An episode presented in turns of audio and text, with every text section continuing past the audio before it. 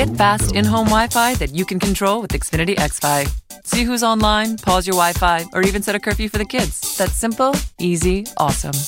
Switch to Xfinity today and get a great offer. You'll get fast speeds and the best in-home Wi-Fi experience with Xfinity XFi. Plus, enjoy great coverage throughout your home and on the go. Even manage your in-home Wi-Fi network from anywhere when you download the Xfinity XFi app.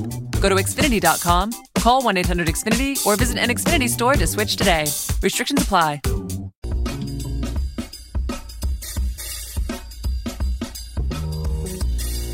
Hello, listeners out there. It's the Gut Check Project here with your host, Doctor Ken Brown. I'm Eric Rieger, and of course on Gut Check Project, you check your egos at the door and nothing's off the table. This is episode number thirteen. Doctor Brown, what's up? Number thirteen, I missed that music, man. We we actually uh, had to travel a little bit, so we missed last week. We did a rerun on that one, but I love that music. I just get my little...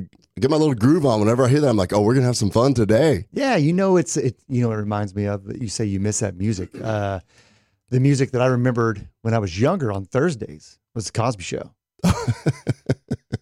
But uh, we're not gonna be putting anything in anybody's drinks, so it's just me and you. It's a great way to open the show. Yeah, this is a Gut Check Project. Nothing's on the table. Nothing and... off the table. We're gonna talk about uh, well, big. Co- oh boy, yeah, we, it's we not won't... about sweaters anymore, is it? It's definitely not about sweaters. So let's uh, let's touch on that. Last week, we've been trying for two and a half years, three years to get into the Institute of Functional Medicine show, and this year we got our first chance to be a part of it. Uh, I would say it, we I, being Atrantil. Atrantil. And uh, we were joined by Mike Logsdon, and I think the three of us unanimously decided that that not only was a great exposure for Atrantil, we connected with people that have been using Atrantil for a long time. And on top of that, I think that we found a lot of new fans who just basically wanted new explanation on how Atrantil could fit into their practice. They loved the fact that it was less expensive. It was an all-natural solution for bloating. And then, of course, in Canada, we can say I B S.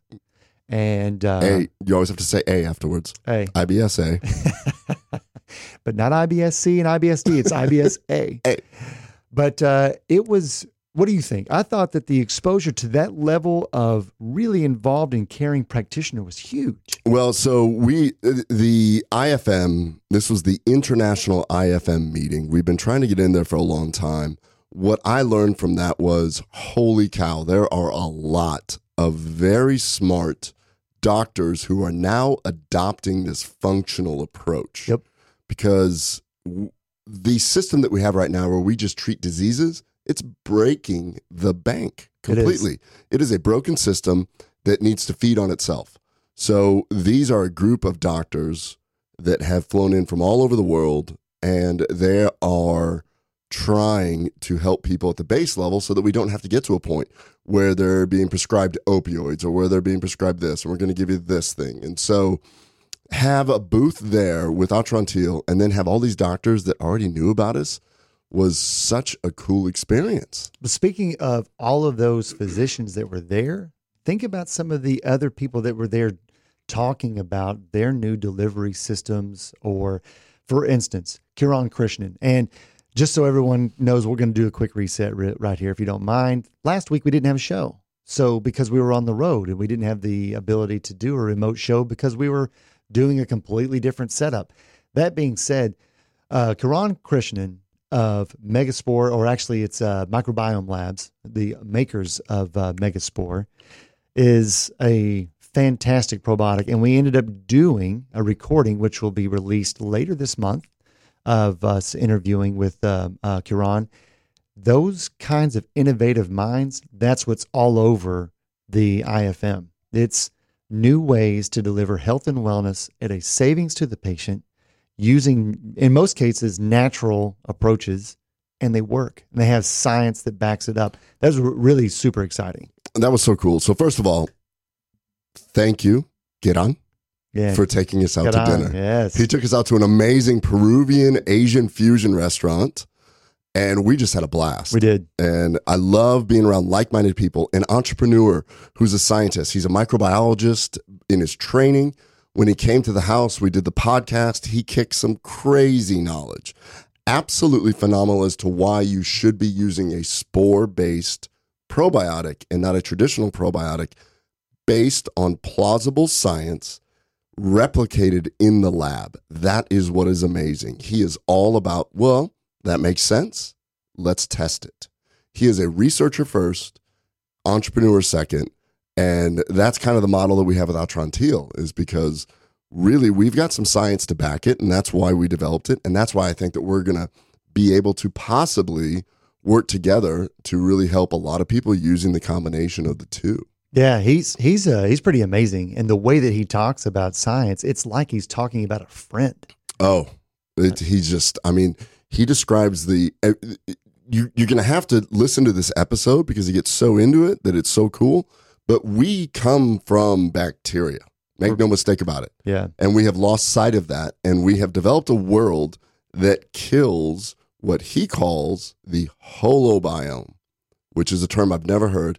He said, we're a rainforest. When you take out the canopy, things die.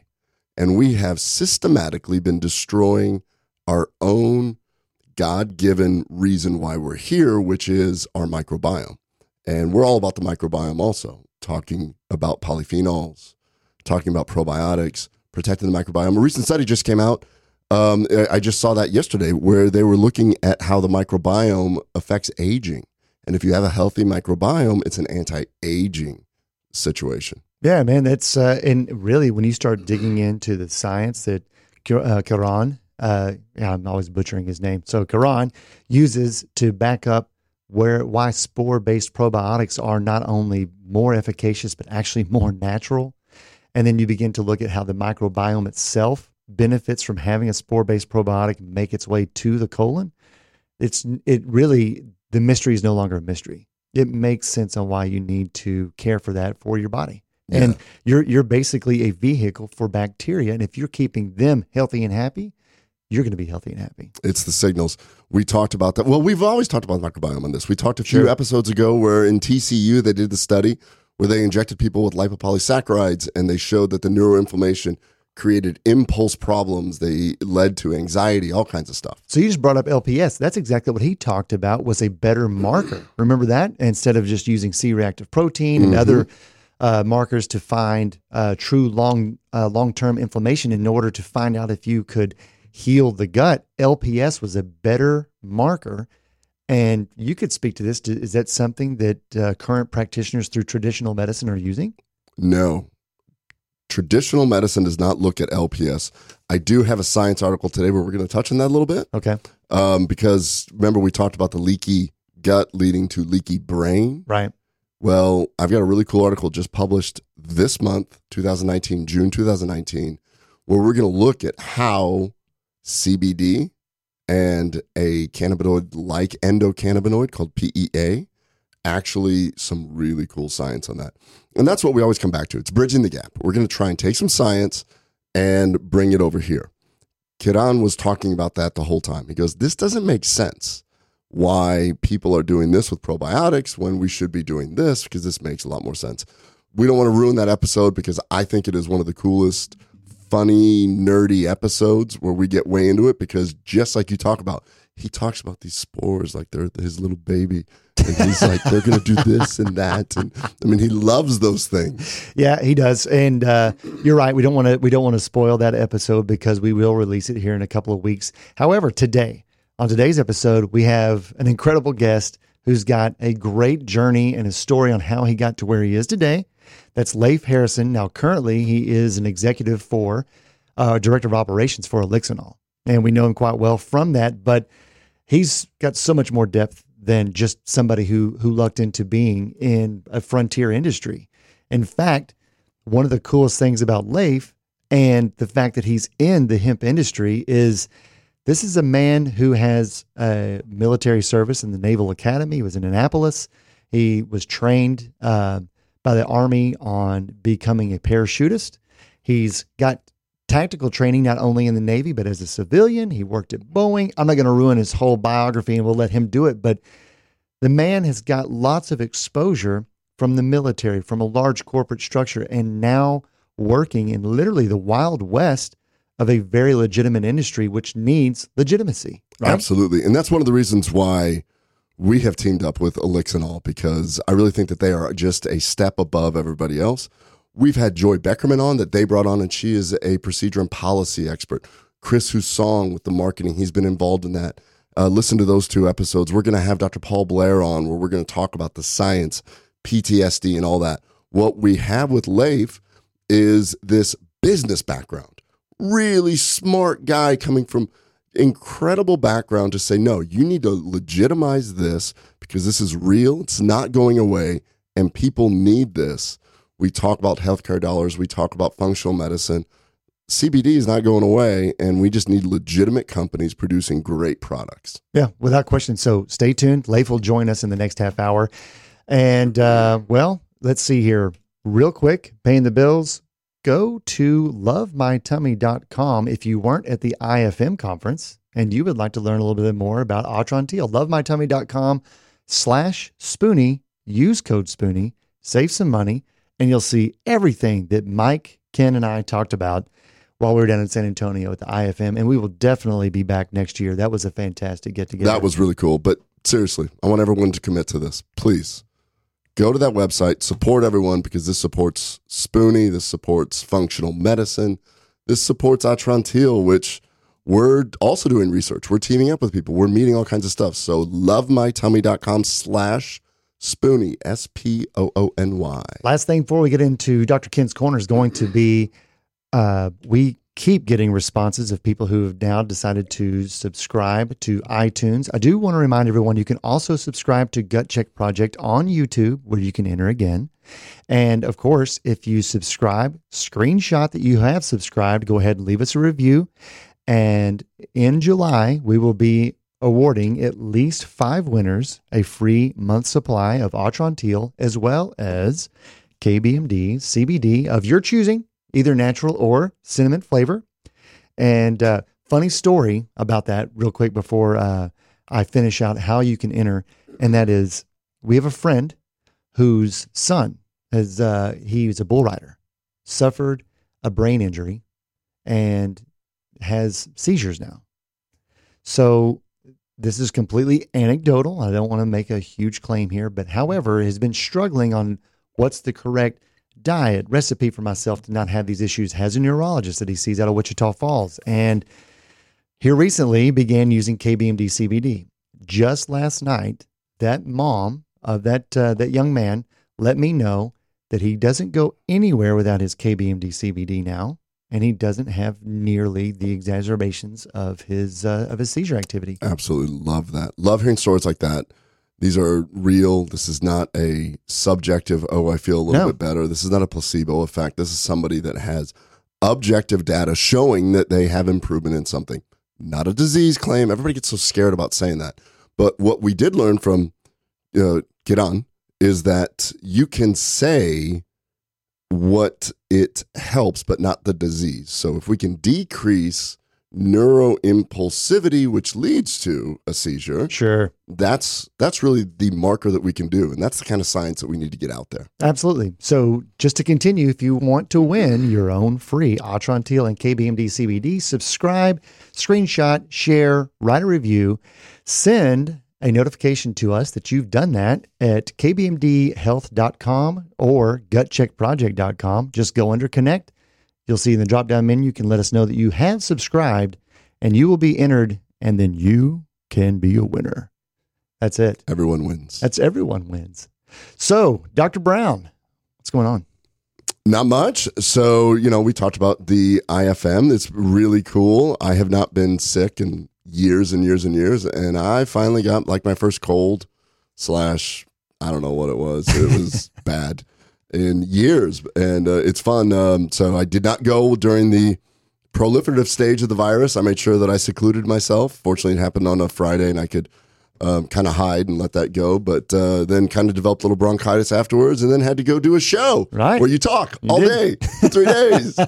So neat. Yeah. It's a, it's a perfect recipe. Yeah. Um, we were in beautiful San Antonio for I F M over near, it was held at the J W Marriott.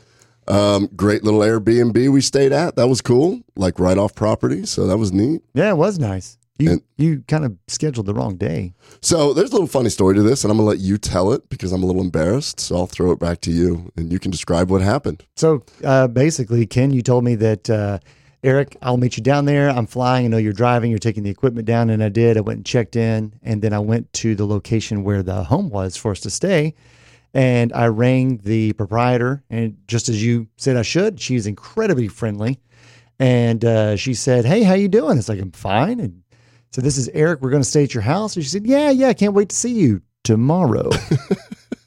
And I said, well, that's cool, 'cause I'm here today. And, uh, she couldn't have been more accommodating. She laughed. She got everything ready within an hour. Home was beautiful. So we had, uh, we had a great stay, but, uh, she was able to scramble around and get everything up, up and running. If you've never done a home share thing, it's, it's a lot like Uber. I mean, uh, V R B O and Airbnb are both super easy to use, and huge house, very, very comfortable, um, and not really that expensive for us using it for four days. Well, considering if you're going to stay in a hotel or something, and, you know, because we're working a convention, we've got, you know, a few people, me, you, and Mike. Um, it was pretty funny, though, because that's what happens when you've got two people that are busy doing a bunch of other things and just sort of, oh, yeah, I have to book that place. Yes. Okay. Yeah, blah, blah, blah, and you move on. And so um, it probably would be better if we just had somebody to be uh, handling that kind of stuff for us. So. Yeah, yeah. Well, it's okay. It's, Everything turned out well. Oh, it turned out perfect. And so we went there, beautiful San Antonio. And like I said, Kiran took us out to a great dinner, and we had a wonderful time. That's actually where I did my training.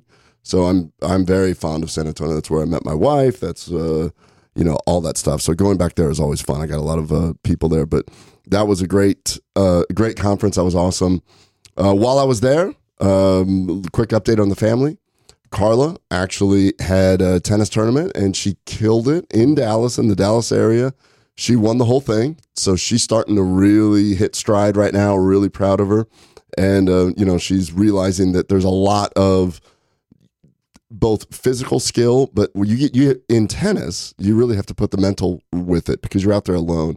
And she's really hitting her groove right now. And, and, uh, we're going to be having some national um, tournaments coming up where both kids are now playing on the national level. So I'm very proud of Carla. She did awesome. Lucas appears to be going through a growth spurt because he did absolutely nothing. He just slept and ate. So, I don't blame you, Lucas. And good yeah. job, Carla. Nice yeah. work. So, and then, of course, myself got hit with a cold, and, uh, you know, Loida uh, basically has to make sure that the kids get to these tournaments. So how about you guys? Uh, everything on our home front is great. Um Marie's business uh, with her wellness center continues to grow, and uh, Gage had uh, he's seventeen, had his wisdom teeth taken out. I guess that was uh, two and a half days ago, and he's recovering, but he's doing well. I mean, we we expect good things, and I think that he'll be back to his normal self in probably about a day or two. And then uh, Mac, we had uh, several several yards here in the early summer that need new sod around town, uh, around Decatur, so. Mac went out after basketball practice on, uh, I guess it was Monday and Tuesday. And basically he's, he feels like he's a new entrepreneur because now he's walking home with two hundred bucks a day, throwing sod. Throwing sod. Yeah. That is not easy. I did that when I got my first home in San Antonio. Yeah. So he's pretty pumped about that, and he had a little change in his pocket and uh, not enough time to spend it. So that's the best way to do it. And uh, for a fifteen-year-old, it's uh, that's not too bad. Yeah, that's awesome. That's awesome. No, that's it, though. It seems like they were moving on with the summer. Yeah, that's cool. We um, quick shout-out to Melanie Avalon and Jen Stevens because oh. I did the Intermittent Fasting Podcast again. Love going on their show. Had a great time talking about all kinds of stuff. Uh, one of the things that we did hit on, which I actually had to do a little research, was the carnivore diet. Ooh, tell me about it. Well, the carnivore diet, um, it's basically... meat. Oh. I'm going to eat meat. All right. And uh, while I was doing some homework on that, you actually pointed uh, Jordan Peterson out to me. All right. Yeah. How did you find Jordan Peterson and the work he was doing? Originally, actually, it was uh, that's a tribute to Gage. Uh, Gage is a big, uh, he just spends his time reading about different things all of the time, and he finds Jordan Peterson to be somewhat interesting just as a personality himself. It just so happens that Jordan and his daughter, I believe, suffer from his daughter definitely suffers from some uh, autoimmune issues. Yeah, I think she's been the most outspoken person with this. Correct, yeah, Michaela, right? That's uh, yeah, I believe that's her name. Yeah. And so she and Jordan both had at least some type of autoimmune issues. They both uh, reset and decided to go and try the carnivore diet. They had been reading about it, and according to them, they don't have those issues anymore. And I think that he's eighteen months into it. or something like that. It's around that timeline. I can't remember exactly, but I have heard his interview um, on Joe Rogan and a few other different podcasts where, but Rogan is the one that sticks out the most because he just has the longest format. Yeah. And uh, it's really interesting to hear someone make that transition. I love vegetables. I love fruits. So I don't know if the carnivore diet is for me. But did you see the Joe Rogan Sean Baker one, the orthopedic surgeon that's doing the carnivore diet as well? No. I know that he's quite outspoken also. I'm not really on Instagram much, but I've seen that he's pretty prolific in basically showing that he likes meat. He likes meat. Similar thing where he went, he's an orthopedic surgeon, really smart guy. He's doing strictly meat. He's eating quite a bit of meat. So I had my first patient on. We had a long talk, and we've tried a bunch of different diets, still struggling with, with some stuff. And so I put him on a um, carnivore diet for the last two weeks. He feels good. Really? Yeah. So my knee-jerk reaction would be like, no way, like everybody else. Like every other diet that's out there, as a traditional doctor, you look at this and you go, what? What? Paleo? No. And then you go, oh, wow, that's kind of interesting. Sure. Oh, keto? No. Now, keto, I've tried keto. I'm mostly paleo. Tried keto. I, I, it's difficult for me to stay on what I do. And we talk about this on the podcast. So that comes out next Monday, I believe. Oh, oh fa- I F P, yeah. Yeah, mm-hmm. yeah. Intermittent Fasting Podcast. That she's going to release that next Monday. We talk about all this. But the problem that a lot of people do, like I do, is dirty keto. You think you're keto, and then you kind of cheat, and then you ruin everything. And I kind of screwed, you know, basically screwed some things up doing that. So we look at these different diets. Well, the initial reaction is, oh, the carnivore diet, that's crazy. I mean, meat's bad. You have all this meat in your colon, and John Wayne died with twenty pounds of meat in his colon, whatever. Completely untrue. And there are certain um, primal lineage people that really survive purely on meat during certain times of the year. The Inuit Eskimos, for instance. Right. They're not eating vegetables. No. It's just strictly meat. And then Sean Baker had some examples of some tribes in Africa that really only have meat, and they are extremely healthy. So I'm looking more into it, and that's how come Melanie wanted to talk about it. So we got we got into that a little bit. That's the first time.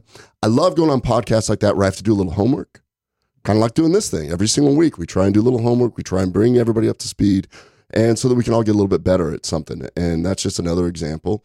Looking into it. I got my first patient experience with it. Let's see what happens. Hey, if you've tried the carnivore diet out there and you're a listener of G C P or you know someone that has, shoot us an email. I'm really curious to see what it's like and, and what that transition is like. And how do you feel? How long did you do it? What is it like? It. Whenever you talked about the keto diet and doing dirty keto, I can certainly relate. And I didn't realize that I was relating in the same way. I, was, I feel like I'm avoiding carbs. I'm avoiding sugars. But something that I wasn't taking into account was I was offsetting some of that by consuming probably more protein than I should have. And you can probably speak to this. If you overconsume the protein in terms of the protein ratio to the fat, your body can actually just go through gluconeogenesis and basically use the protein and turn it into circulating glucose. And you can kind of throw yourself out of keto itself, right? Yeah, it sounds um, it sounds counterintuitive, but uh, Doctor Sean Baker actually talks about this. He's a he's a power lifter, holds a couple records in his age group. Mm-hmm. And he got in arguments with other doctors where they said, no, you won't have enough glycogen in the muscle to do this. Well, the fact that you break down the protein, the amino acids, and then you form glycogen in the muscles, that's fuel. So people do keto, but they take too, uh, too much protein in, and then you actually store glycogen in your liver and in your muscles, and then when you work. In fact, when you and I were fasting, mm-hmm. we did a little experiment with you where we were actually working in between patients. Oh, yeah. And we did the, uh, we have a Keto Mojo. We we checked your ketones. Right. Ketones were up. Blood glucose was, you, uh, you run low. Yeah, fifty-nine, fifty-eight, somewhere around there. And um, I'm like, hey, let's try something. Why don't you do a bunch of squats? Yeah. And what happened then? Uh, I think we checked the uh, glucose again. Was it ten minutes later? And I was at seventy-six. Is that correct? Uh, yeah, your glucose went up and your ketones went down a little bit because yeah. you burn the ketones as fuel and you mobilize some of the glycogen correct. In your muscle. Yeah. So a lot of this physiology takes place and people don't realize that that's actually going on. I did remain in, in technical ketosis because that's zero point five, I believe, on the Keto Mojo. one hundred percent. And so one of the things is, did you actually just burn some ketones or did you mobilize the glycogen? I think a little bit yeah, of both. Both, probably. I think both, yeah. And so that kind of stuff goes on. The so. Interesting thing, too, is kind of motivated by uh, intermittent fasting, just the idea of it. And you know this, most days I only consume uh, bacon and eggs for breakfast.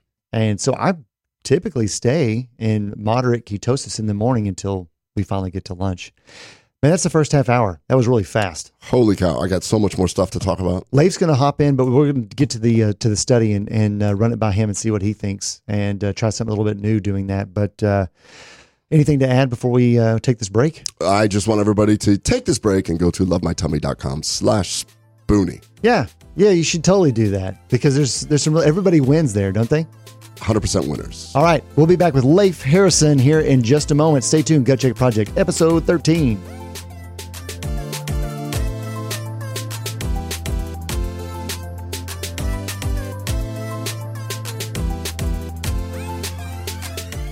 Doctor Ken Brown here, host of Gut Check Project with my co-host, Eric Rieger. Eric, we've been seeing Mojo guys over there and over here at Spoonie talk about Atrantil for bloating. I've seen in my practice that Atrantil is a whole lot more than just a bloating product. Yes, it does a whole lot more than just fix bloating because of the polyphenols that you find in Atrantil. You're exactly right. The polyphenols are those molecules that we find in the Mediterranean diet. It makes vegetables and fruits very colorful. What are some of the things that these polyphenols do, Eric? These polyphenols can actually stop inflammation. They can help you have more energy. They can help you with anti-aging. And polyphenols are great for athletes. It sounds like it's going to help a whole lot more people than just bloating. Tell me how everybody should be taking Atrantil. If you want to dose Atrantil, it's two capsules three times a day, basically with your meals. But if you aren't bloated and you just want that polyphenol intake every day, two to three capsules a day will work for you. Go to love my tummy dot com slash spoonie. Now you can fly anywhere in the world and pay discount prices on your airline tickets. Book a flight today to London, Paris, Madrid, or anywhere else you want to go and pay a lot less guaranteed. Call the International Travel Department right now at Low Cost Airlines. eight hundred, four five two, one oh seven five. eight hundred, four five two, one oh seven five. That's eight hundred, four five two, one oh seven five. Never Forgotten Apparel is more than just a premium women's and men's clothing line. It's a movement to remind us to wear American-made and serve those who serve us. Our heroes. Never Forgotten Apparel gives twenty percent of their total sales to nonprofits that support homeless veterans and off-duty firefighters, and fifty percent to individual veterans and firefighters in need nationwide. Check out never forgotten apparel dot com. Use promo code MATT. M A T T, and get fifteen percent off your purchase.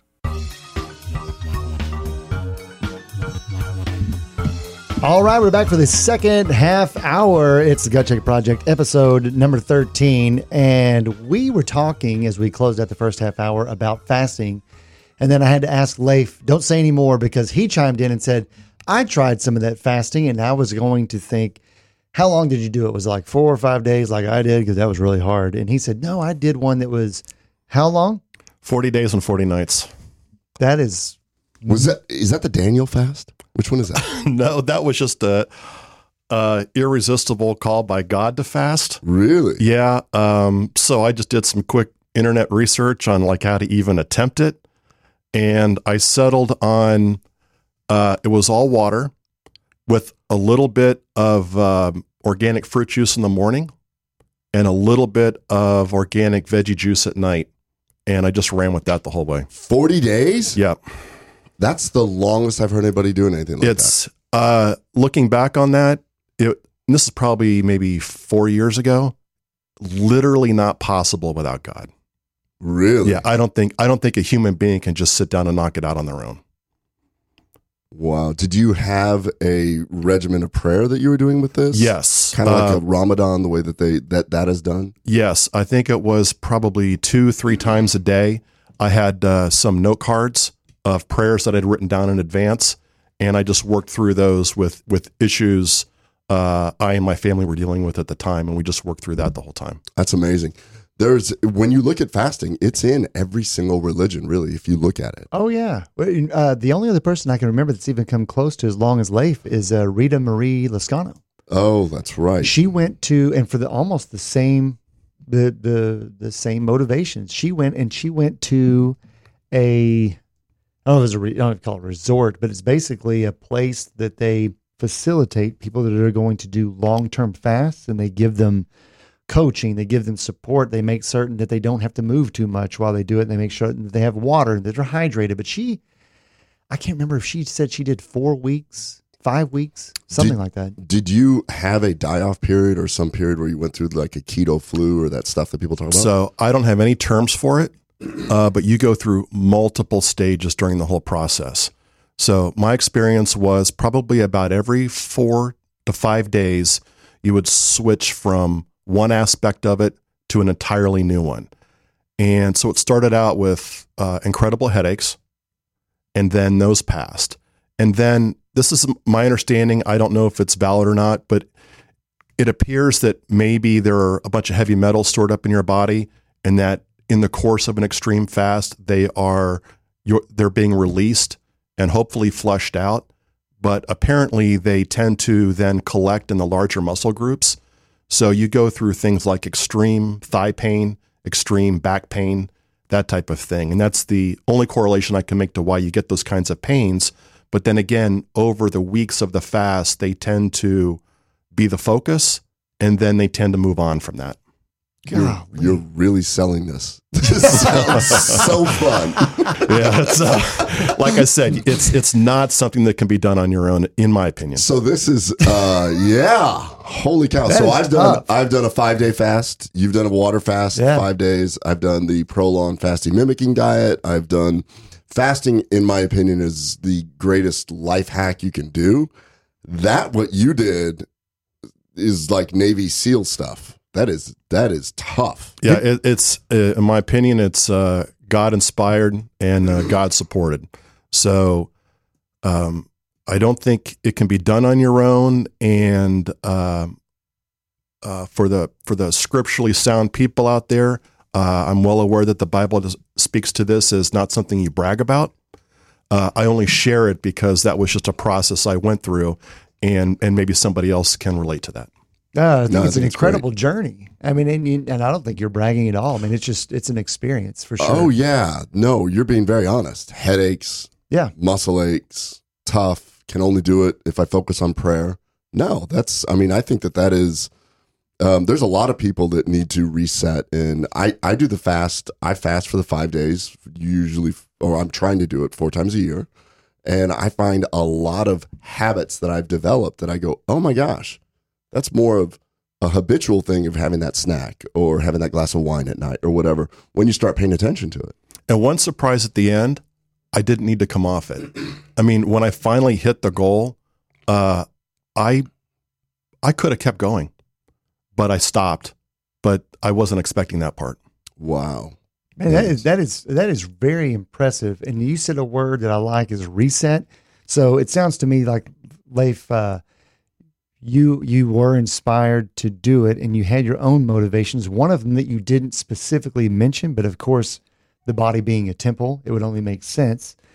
What type of, away from the spiritual benefits, what type of of uh, body uh, improvements did you notice at the conclusion of the fast? Did you feel healthier? Did you sleep better? Did you find, and maybe even during the fast, you began to just have better periods of rest and, and clarity? I'm just kind of curious. I don't know that I can speak to any of those specifically. You know, what little reading I did on it leading up to it and then trying to kind of understanding it after all all that happened was, it. you know, if if losing weight is a goal of your fast, then I'm under the impression that you really don't want to be in caloric deficit more than about three hundred calories per day. When you're doing an, uh, and at that level, uh, you tend to, to compensate for that deficit. Your body tends to burn way more fat than switch to muscle for calories. When you do an extreme one, that sort of ninety ten ratio becomes more like fifty fifty. And so you, you take hits across the board. Yeah. So uh, it, it literally came out to, uh, I think I was thirty-nine pounds lighter after forty days. thirty-nine pounds. Wow. Right. But uh, a lot, I lost a lot of muscle mass in the process. Sure. Yeah, I mean that's a sacrifice though for you know for going for going through it. I mean nothing like that comes easy, but I do think that there's a spiritual reset, there's a family interaction reset. Yeah, did you do it with, with with your wife? Was this was this you alone? No, I I told her in advance, and then we because I just I told her I just kept feeling this pull and this not preoccupation with it, but it just wouldn't set aside, and then.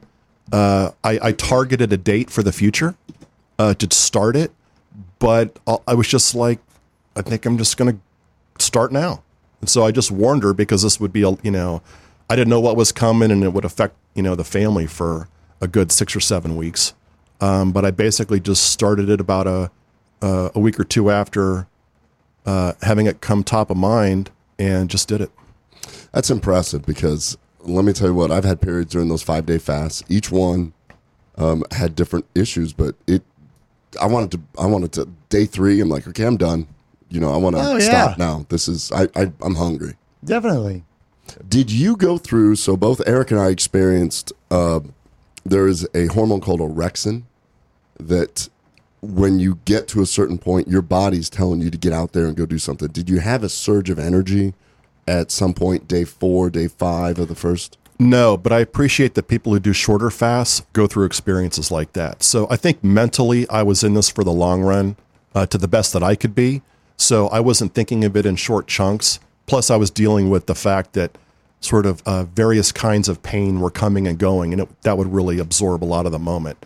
Um, but I do know that people who do three-day, five-day type runs, um, it's almost, I don't know if it's almost like a runner's euphoria, but there's there's there are things that can kick in during that time that, that can make it pretty special, and, and it's hard to access those other ways. Isn't that fascinating? Because mentally, your body your body knew that it had to do this. So the reason why this actually kicks in, it's it's it's an evolutionary thing, where if you're if you're part of a tribe and you need to go out and get food, you haven't had food, by day three or four, you get this surge of energy. And we all did. I woke up at one a.m. and just started cleaning a closet. And it makes sense, because this hormone kicks in, because it says, look, you need to go get you need to go get food. You need to go get a surge of energy.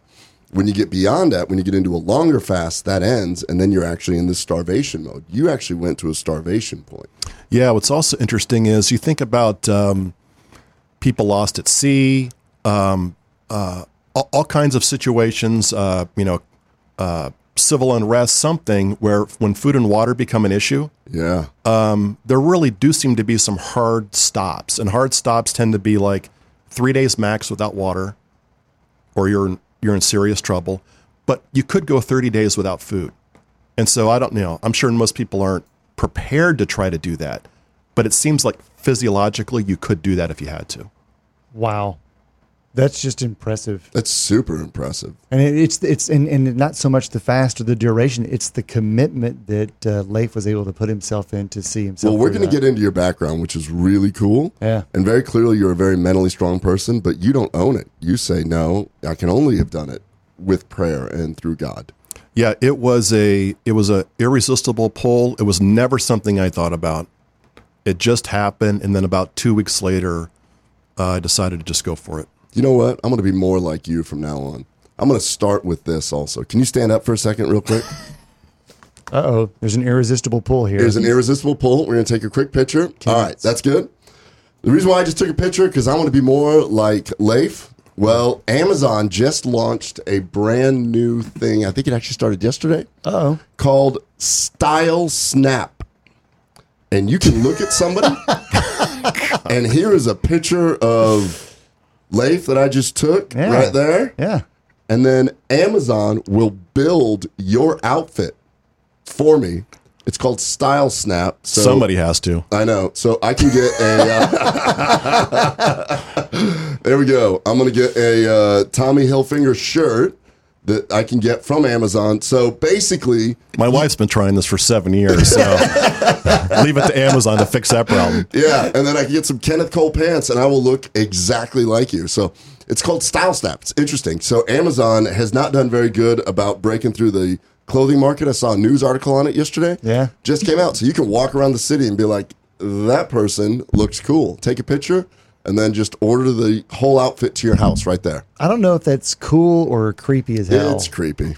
Yeah. yeah. That, that, I mean, it it's cool as a tinker. Yeah. That's uh, I could see me at day seven looking just like that and be like, no, my muscles, my head hurt. Screw this. I'm, hey, I'm going to go eat. What if you take a picture of somebody who's really, really stacked, and all it doesn't show a shirt. It just has a bunch of weights for you to order.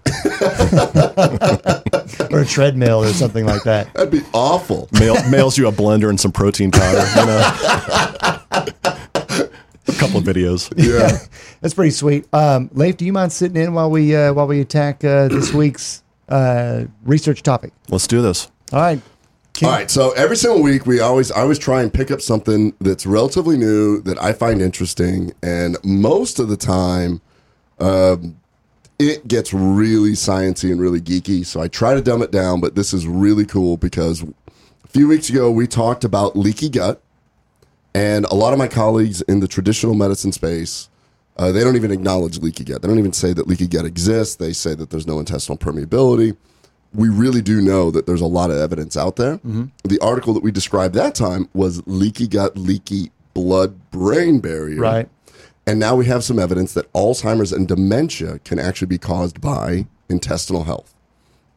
So this article just came out. Um, it was published in the Inflammatory Bowel Disease June two thousand nineteen. Very so, recent. Very recent.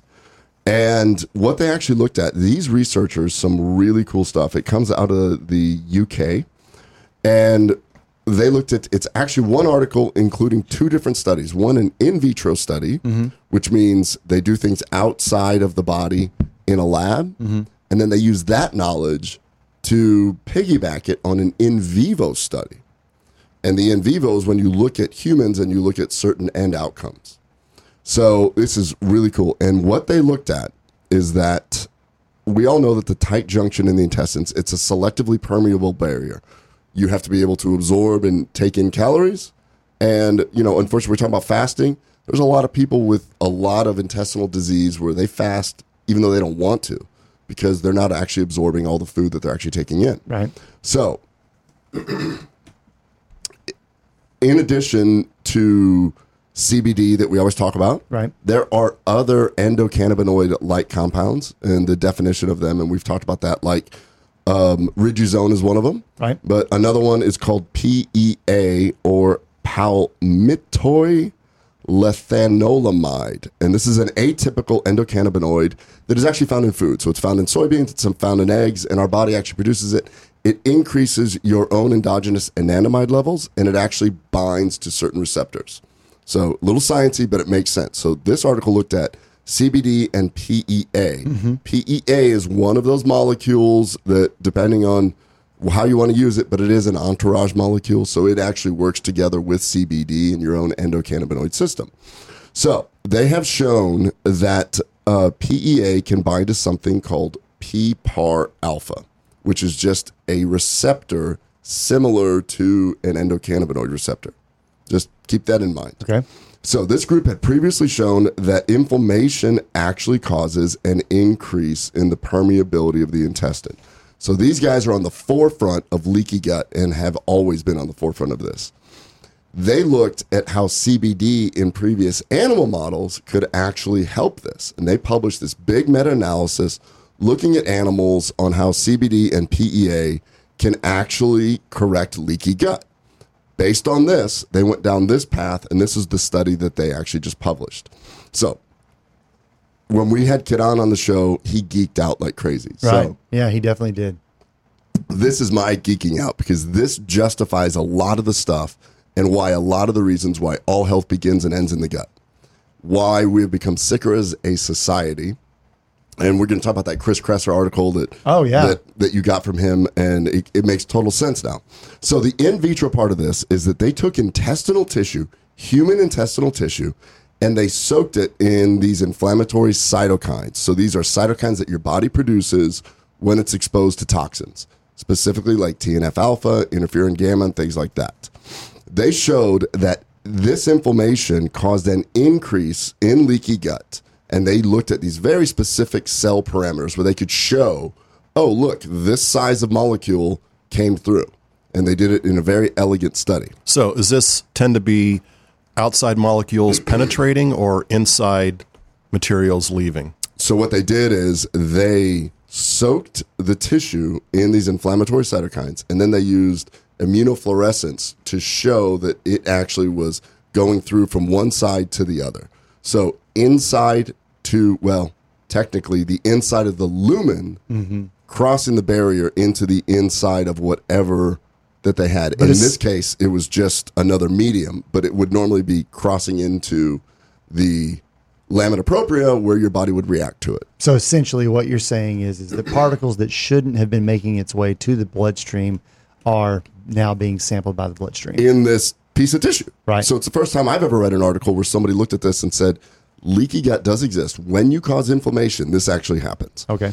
So then they added uh, P E A. Okay.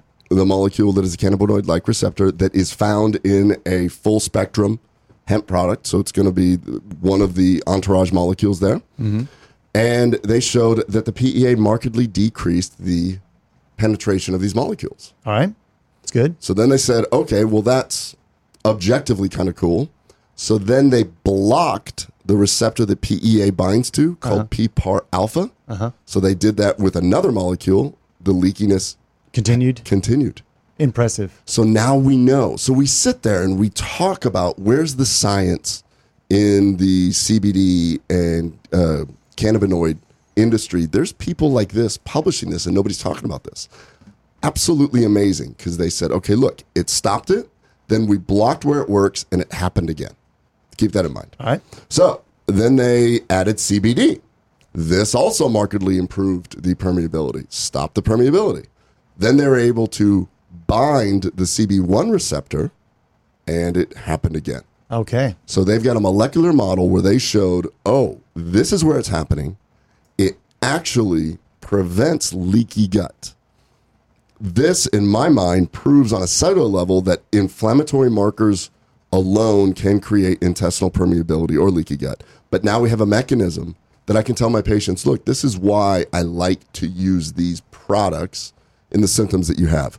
We now know that when somebody comes in and they've got bloating and they hurt, they've got a bad diet, um, a highly processed diet, and they say things like, I have brain fog, I feel fatigued, I've developed Hashimoto's, I've got this. We know that you've now opened this gate and your body is reacting to the outside world.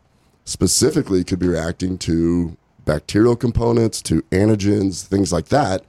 So many of these people, this is how I got into uh, talking about C B D in the first place, because I was seeing such incredible improvement. Sure. I'm like, I don't really know why you're getting better. Now we have a reason why. Don't you feel like that these levels of validation in terms of discovering what the M O A, I'm sorry, what the mechanism of action is, in part is is one of the key pieces that universally the hemp industry just needs for the validation? And actually, it's not even about the hemp industry. It could be the diet industry. It could be anything where there's applicable beyond anecdotal improvement. It's just, how do I piece together the science to show that what we're doing is going to actually work? And I think that we can do that with studies like this. When you have a study like that where the plausibility of it makes sense, and these guys clearly are deep into the weeds and this kind of stuff. This is sure. their passion. And they've already done meta-analysis on, on animal models. So they kind of had a pretty good idea. Look, we just need to prove it on a cellular level. So then they kicked it up a notch in this same paper, which is fascinating because it's basically two different studies. Right. Yeah. It is pretty fascinating. Then they decided, okay, this is cool. Nobody's going to believe us. Let's see what we can do in humans. So the same group took thirty individuals and gave them high-dose aspirin. Aspirin in itself can actually create, it's an inflammatory thing. We know aspirin creates ulcers. I'll see people who come in with G I bleeds and, you know, they're on aspirin. And aspirin does some good things, but it also increases intestinal permeability. Okay. So the way that they proved this is that they got people, they gave them aspirin, and then they did what's called a lactulose mannitol test. And it's an interesting old test that mannitol is a very small molecule, and it'll go through and be absorbed, and then you pee it out. Lactulose is a big molecule, and technically you don't absorb it, and you'll poop it out. Right. If you have intestinal permeability, that lactulose mannitol ratio comes closer. So you start peeing some lactulose out. Right. So they gave aspirin till people started peeing lactulose out, which I thought was pretty impressive. Yeah. Well, I'm they, a good baseline for dumbing things down, and I think I followed that. Sweet. I like that. Um, they did reference, this is kind of funny, they did reference other science articles as to why they use aspirin as opposed to other things, and they referenced a few trials in uh, Europe where people tried to give them straight lipopolysaccharides, which is bacteria, and people went septic. So they're like, no, we can't do that. So although this is not an ideal test, it's the closest you could get to something like this. So once they determined that they had leaky gut, and once they determined that they were peeing out this lactulose, they randomly, this was a randomized placebo-controlled trial, mm-hmm. gave them C B D, P E A, mm-hmm. or placebo. Okay. Now, they did give them pretty high dose, so it was C B D at six hundred milligrams and P E A of six hundred milligrams. Per day? Um, yes, per day. And okay. they admittedly said it was sort of, we're just going to give them that dose and see sure. what happens. They tried to base it off some of the ratios that they soaked the tissue in in the first study, but they admittedly say, we're just trying this to see what happens. They did, just, they did have a placebo control, though. They did have a placebo, correct. So they were able to show that the addition of C B D and P E A dramatically reduced the lactulose mannitol ratio. Okay. So in humans, they showed that at least with this particular test, mm-hmm. leaky gut improved. They took it one step further, and th- these guys are, I mean, it's like it, like I would have published the first part. Sure. It'd been Eureka, and they do this one, and then they're like, wait, right. wait for it. Right. Let's take molecules which are the exact size of bacterial lipopolysaccharides. Okay. Without causing sepsis. Yeah, it's important. So they found these dextrans called F D four and F D ten, which I, I just I love how science minds works, where somebody just goes, let's get the exact size, because it's a size thing. Right. And if it crosses, then we know that they're going to react to the lipopolysaccharide, or they're going to react to the bacteria. These happen to be very similar to the size of E. coli, and I can't remember what sacra- uh, I, I remember what the other one was, but basically very common G I pathogens okay. that we would actually react to. Both C B D and P E A reduced the F D four and F D ten transfer as well, so people weren't peeing that out. So they were using it like a lactulose mannitol test. And why this is relevant is because this is the first time in humans that two compounds have a mechanism to repair mucosal-induced leaky gut. That's impressive. And they believe it's through changes in the tight junction receptors and something called aquaporin three in the ileum. I've not heard of that. I've not heard of it either.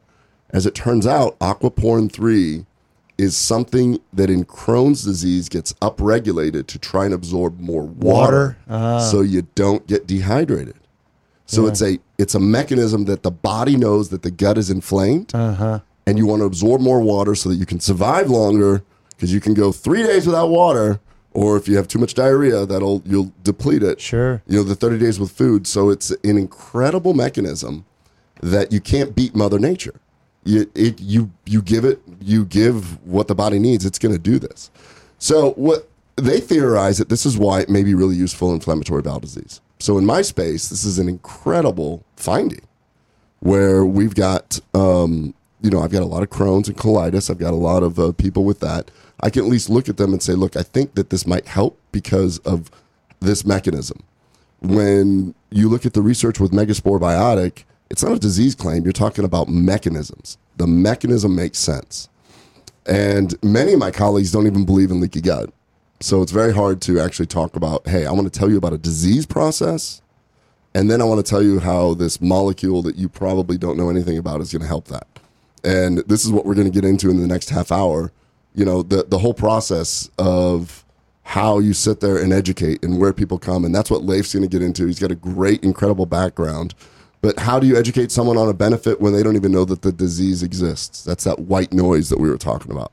So... so Well, Leif, we're going to go through your, your history and how you got to where you are, but just we've got just a couple of minutes. What do you think, since you are director of business in the hemp industry, when you hear new levels of validation for the application of hemp products, and it's not it's not just subjective, this is objective data, what does that do to embolden the effort of education in and around C B D? Yeah, I think two things come to mind. One is... there's just a vacuum waiting to be filled, bigger than we can imagine, for science-backed argument for what's going on that many, many people can just anecdotally express, um, but don't know what type of context or framework to put it in. And then number two, it's communication. Um, there's so many people waking up to what this seems to be. And in doing so, a few sources to go to, and also buyers in the C B D market needing a a a a a, a, a simple message that resonates, that speaks truth above all the noise in the market that is confusing it, um, and probably in in itself based on a lot of nonsense.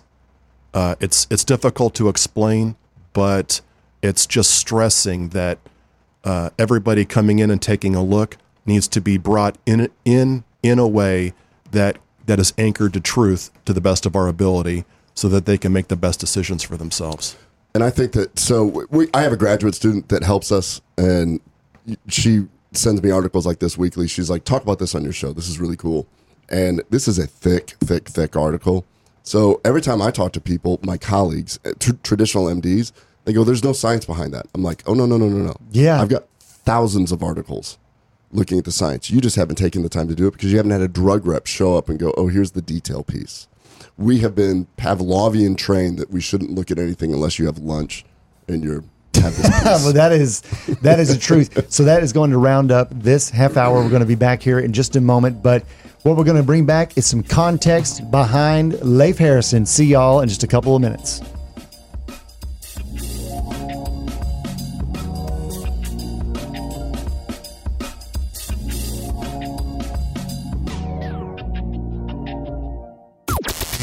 This is the only twenty-four hour take-anywhere platform dedicated to food and fun. We're Spoonie. Breaking news this hour from Townhall dot com, I'm Wally Hines.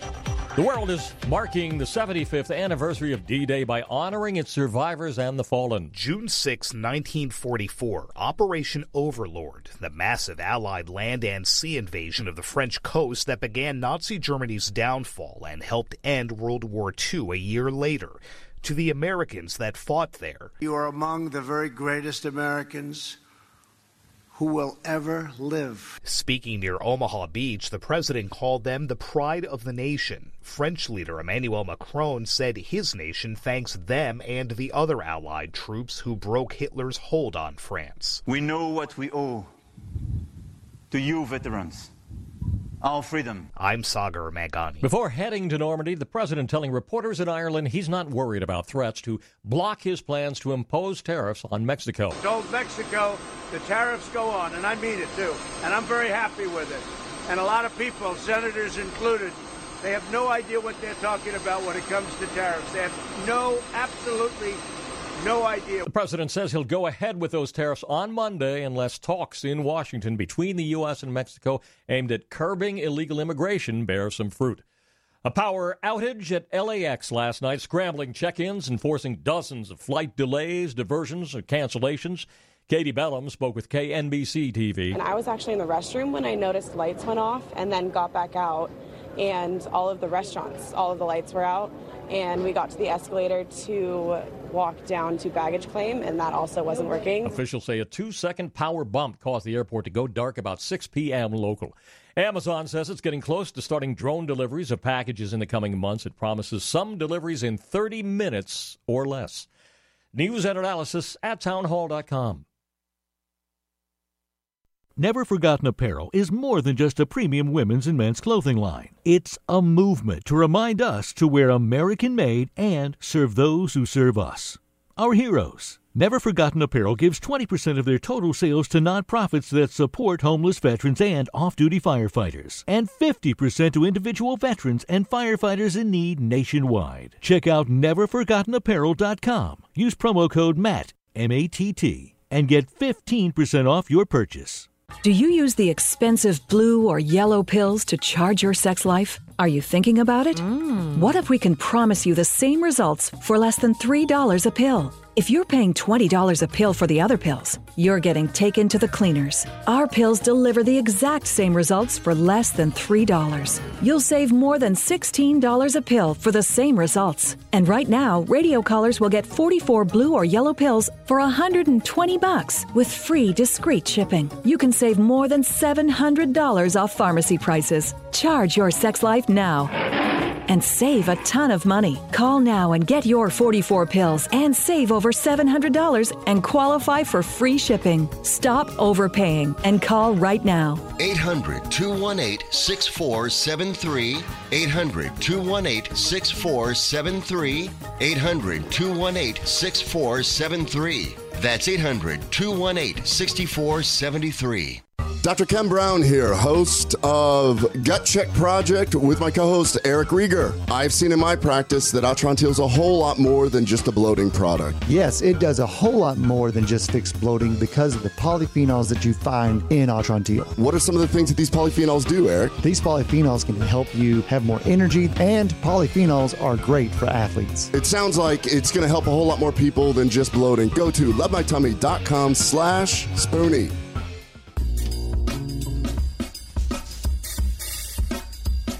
Welcome back. We are now going to start the second hour of Gut Check Project, episode thirteen. I'm joined by your host, Doctor Kenneth Brown. I'm Eric Rieger, and today's guest is Leif Harrison. He has quite a journey to uh, his uh, current position as Director of Business Operations for Elixinol. And uh, before we get to Leif, just need to remind you that if you would like to grab yourself some Atrantil, go to love my tummy dot com slash spoonie. Use the code Spoonie, save some money. That is power packed with polyphenols, happens to be the only N S F certified for sport indicated over-the-counter product for I B S and bloating. Ken, what does that mean? Well, that means that we have done rigorous testing on it. So if you happen to be an Olympic athlete, a college athlete, or somebody that wants to make sure that what you take, there was a recent study uh, that just came out yesterday on how they were warning teenagers.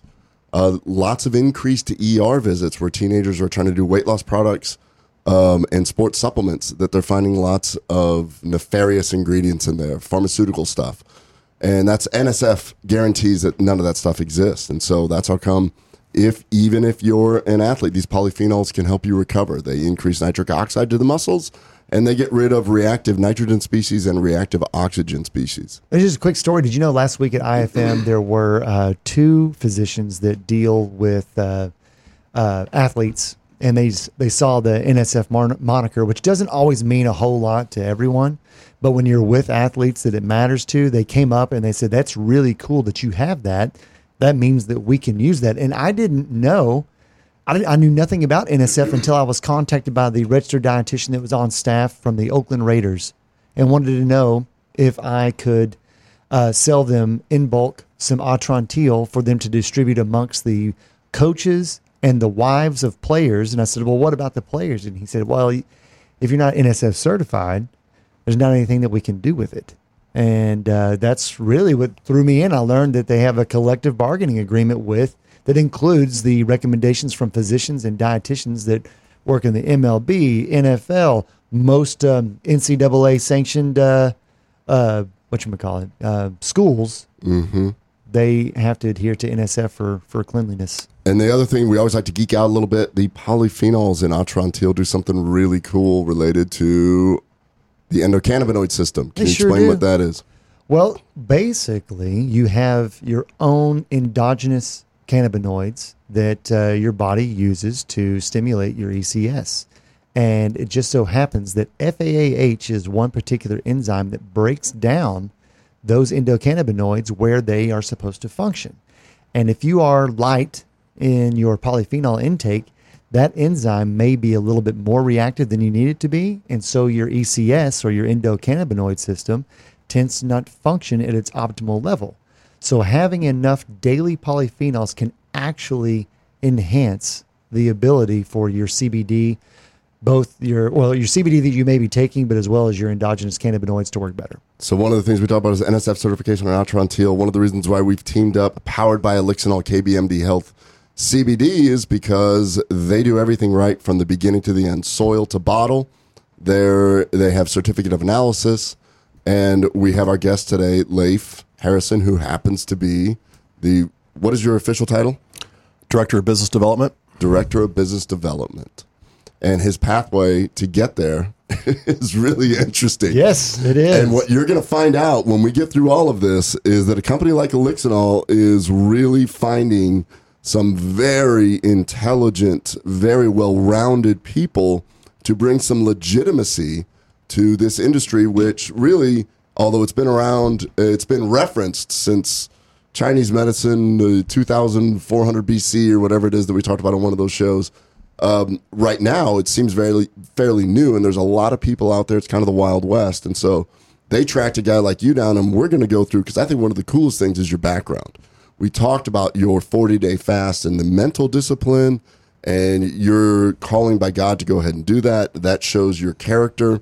But where you come from, I think, is absolutely amazing. So yeah, no. So you, you filled out a little questionnaire like we ask everyone to do, and you were born in Phoenix, and then I know that you ended up uh, in Annapolis in the Naval Academy. So do you mind, Leif, telling us a little bit about what uh, what drove you to join the uh, Naval Uh, the Naval Academy and, and uh, how, what that experience was like in the eighties? Well, this was the eighties, so I wasn't exactly, sp- I was Spicoli without the marijuana. so uh, I actually grew up in the Midwest in Ohio, uh, but believe it or not, I grew up a competitive sailor uh, from probably age eight on, and uh, did well enough that by the time I got through high school, Uh, I got enough accolades to actually draw the attention of the sailing coach at the Naval Academy. Uh, and at the time, they were like multi-year N C double A champions. So uh, minus the sailing, um, well, it was probably it was probably a combination of two things that got me in. One was the sailing, and one was this was right in that sweet spot of the Reagan Lehman Navy buildup for the for the six hundred ship Navy uh, at the time. So uh, they were just allowing more people in. Sure. And can I ask you a quick question? Because whenever people come on the show, like I'm curious, like when we had Robo on, mm-hmm. I'm like, how did you become a professional rodeo guy? How does one get into sailing? And like, where do you start with that? Right. So my dad was just an extremely gifted mechanical engineer. And through uh, a job change to Ohio, he got surrounded by other high-end engineers who were actually in this very high-performance sailing world. And so they sailed this one type of boat called a five oh five, and this boat was very technically demanding. And so for an engineer who could like tinker on it at the same time, that's what his draw was. But they actually, my parents became very good sailors, and then I was just brought in that world twenty-four seven. What's a five oh five? Is that kind of a like fi- a catamaran? Or? It's it's actually, it's metric, so it it's uh, uh, stands for like really five point oh five in meters. That was the length of the boat. It was just called a five oh five. Um, but it was very similar to some of the high-performance boats they would sail in the Olympics at the time. And so you didn't like start out like when you find like when people become Formula One race car drivers, they start out in go-karts and they work their way up to this. As a, as a kid, in- you do. So there are there are many different kinds of boats to fit many different kinds of, of capabilities and goals. And so you can really progress and sort of graduate almost like, you know, tadpole to minnow, yeah. you know, like in, and going up to dolphin, you know, and get your badges along the way. Sailing's a lot like that. And then coincidentally at the same time is when windsurfing was born. So my folks, again, just happened to be at the right spot where there were less than maybe eight thousand windsurfers in the entire world. This was right at the beginning in the mid-seventies, but they had them. So I learned how to do that at the same time. So I was on these parallel paths. And then again, by the time I got to high school, I was good enough to, you know, finish well at national championships and things like that. And then from that, unexpectedly get the attention of uh, the coach at the Naval Academy. And the next thing I know is essentially I did just well enough on S A Ts and all the other requirements everybody else had that Uh, I had the opportunity to, to go. Dude, that is no joke. The Naval Academy is, I mean, when you say that, it's just immediately total respect. I mean, that's that is an impressive place to get your education. Without question. And then, so your experience in the Naval Academy, were you on or competitive on the sailing team for all four years? or? Yeah, I did it for three and a half, three and a half years. Uh-huh. I decided just in the last semester to just shut it down. Um, but it was, it was a, it was a, that was some schedule. I mean, so if you go from being sort of Spicoli-ish in high school, okay, right, to then bang, you're on the other ex- other extreme of hard regimen, hard academics, hard hours commitment. Uh, you know, I was probably between between academics and sailing.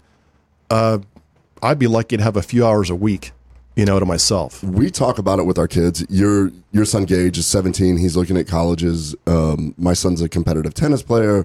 And you start realizing, wow, when you choose to take that scholarship to a college, it's a job.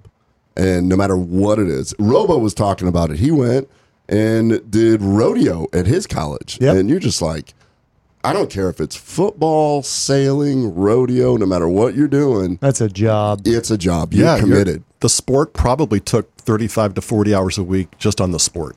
Wow. My goodness. What? So your experience in the Naval Academy, beyond the sailing. Um, what was your degree in? Yeah. Math. I got a Bachelor of Science in Mathematics.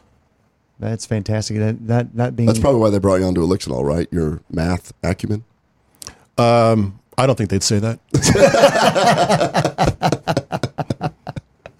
Well, uh, so, but it, probably a lot of your experience along the way is the reason that they brought you on. And I know when you were in the Naval Academy, you uh, you did become a, a parachutist. And so what did that entail once you were trained to jump from planes, and what kind of uh, training did that? Right. So part of the professionalism, the military professionalism you undergo at the Academy is uh, are these sort of... Um, summer experiences that are required. So if you think of a normal th- three months of summer, they fill it up with two in terms of various kinds of training, depending on what grade you're at at the mm-hmm. academy. So um, one of the summers, generally one of those two months that you have to do is set. You're on, you're either on a ship or you're getting a variety of sort of uh, worldwide naval experiences, submarines, aircraft, the Marines, all kinds of things. Very cool. Um, but the other month is more elective. And uh, if you could pass the required tests, you could do things like go to Army Airborne School uh, at Fort Benning, Georgia, where the soldiers go, or you could get scuba training or jungle training in Panama. There were all kinds of things at that time. This is your elective. Yeah, yeah, exactly. So cool. Yeah. Do I want to jump out of a plane? Do I want to be in a jungle? Do I want to? Yeah, that right. is cool. Mine was bowling. So you uh, obviously you, you selected to go to Georgia and to jump out of planes. What was that like? Uh, it was okay. I mean, you know, it's the Army way. So they took three weeks to teach you something you could learn in a week. So I did uh, just on a quick side note in San Antonio. Well, I said that we were we were just there, but I did my training, and so we would have to rotate during our fellowship at Wilford Hall and Brooke Army Base, and they would. Totally crack jokes like that the whole time on each other. On each other, yeah. Yeah, yeah, it's inevitable. It never stops. So it's funny because, you know, uh, you go through this training and it's, you know, it's the Army world and you just have to play ball for a few weeks. Uh, but it's also the same training that, that SEALs would go to after BUDS because it was the only sort of real formal basic parachuting school to go to. Mm-hmm. Um like the Army would send their Rangers to or their airborne guys to, that type of thing. Those guys would just stand there and laugh the whole time. I mean, the the, the Army, you know, sergeants running this program, they, they didn't even know what to do with them, but this was just some box the SEALs had to check. So normally there'd be, you know, two or four of those guys standing around and you wouldn't touch them with a ten-foot pole, but, you know, you're just trying to, like, not let the the young soldiers notice these other kinds of guys out there and just try to keep them focused, you know, because they're they're more instilling for their own people, you know, procedure, repetitiveness, focus, discipline, that type of thing. And, you know, for for Navy guys at any level, it was it was a different experience. So I'm kind of curious, since you're doing this through the military and doing it their training, do they teach you on different types of canopies? You know, you see the the the uh, the jumpers uh from World War Two, they have the round canopy. Obviously, there's much different, more advanced right. canopies so now. Again, it all goes back to the the pool analogy. There's the tadpole badge and the you know the minnow badge and the dolphin badge. Mm-hmm. And uh, with the Army, you start out with that very World War Two classic round parachute with a little bit of steering capability. And so at in that three week program, you get five jumps, and you gotta you know. You, you want to land as many times as you jump out the door, you know, without breaking breaking anything. Um, five jumps got you the sort of traditional silver parachute wings you might be familiar with when you see them on some people's uniforms. Then uh, there's opportunity later, at least on the Navy side, to get more advanced training Um, and then at, at those higher levels are the more demanding type of equipment or the super high altitudes with oxygen, all kinds of things. So it's it's very much a a step-by-step process to become an expert in your field. Have you continued uh, skydiving or anything like that since you left the Navy? Nope. I ended up just doing the, the ten jumps necessary in the Navy to get your gold wings. Um, but afterwards, as a civilian, uh, only one jump since then. So you're, hmm. prob- you're probably not up for doing the squirrel suit or anything else like that? Or that uh, Red Bull guy that jumped from the oh, uh, atmosphere. Baumgartner? Yeah.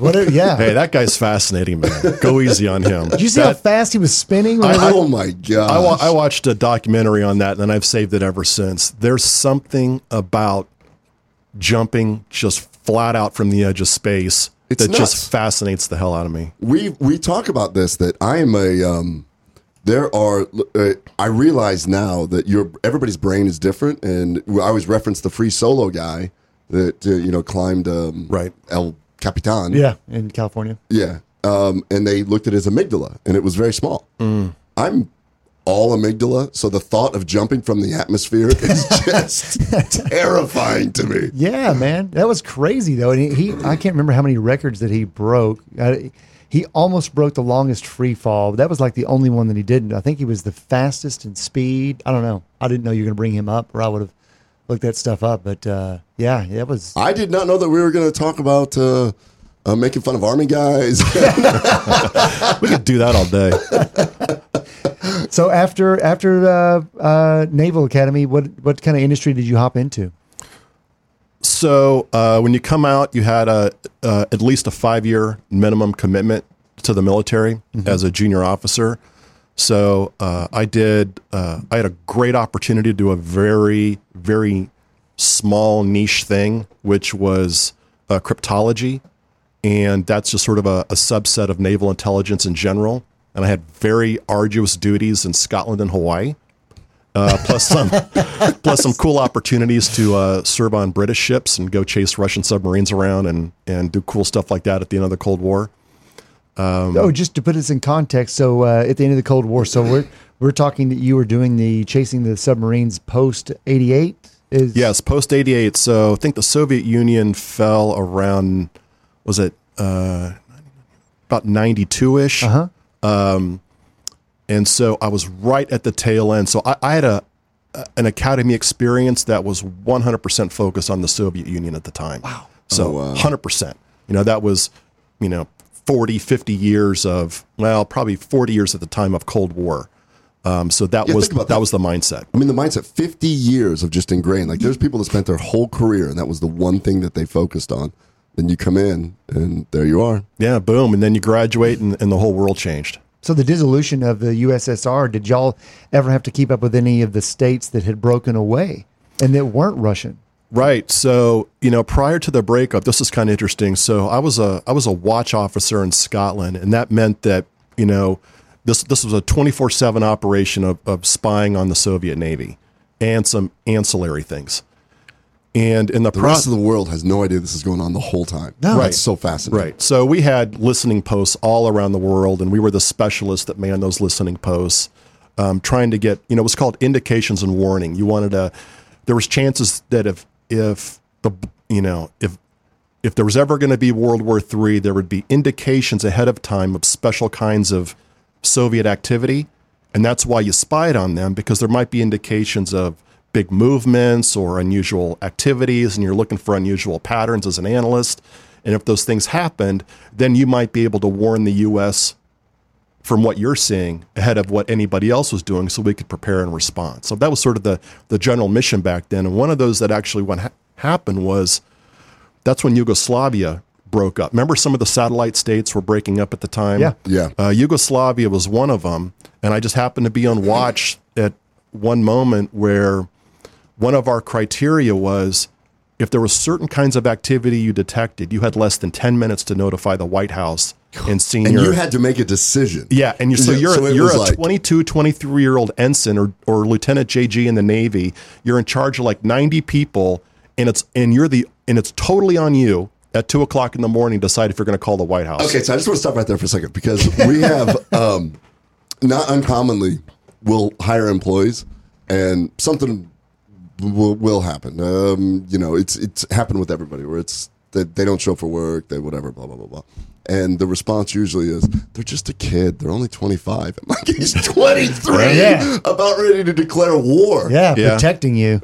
Yeah, that's nuts. Yeah, so um, one of the things we would do is we would spy on some of the Soviet merchant ships, and you could hear them commun- communicating.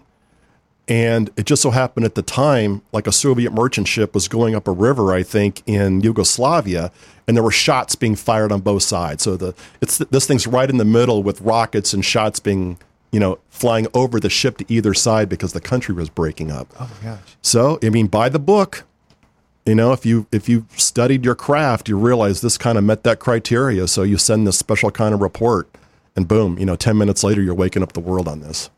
Goodness. Oh, so you you were goodness. there and, and part of that team that had to make that call. Yep. Oh my, that's wild. That, that really is. That's very intense. And it's kind of interesting that we've got Leif here talking about his experience and watching the breakup of the U S S R firsthand.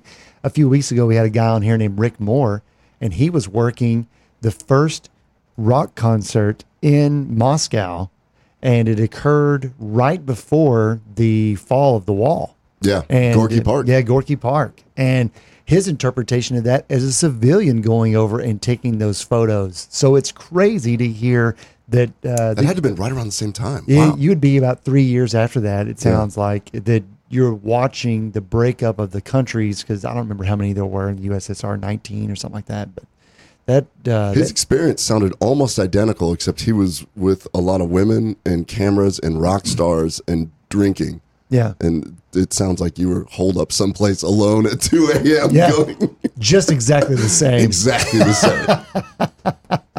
So after after the uh, the uh, call goes to Yugoslavia, then how much longer are you doing the cryptology work for the for the Naval?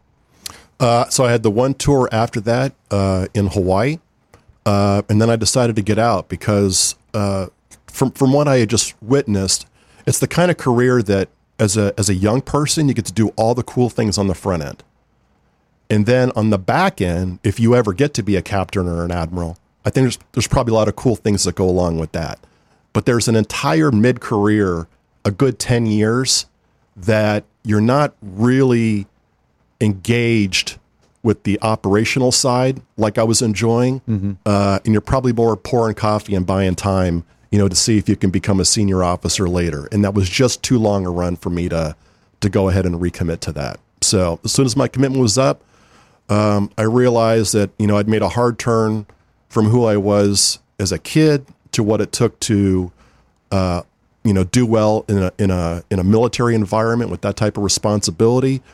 But all of my vocabulary at that point was strictly military. So I realized, you know, I... I was missing a whole other chunk of more normal life. How old are you at this point? Uh, probably twenty-eight. Okay. And so uh, I went to business school as a way to both get more education and then also sort of de-speak myself on on being too military about how the world worked, and and just get uh, a bit of a use grad school to get a bit of bit of the college experience I, I thought I'd missed on.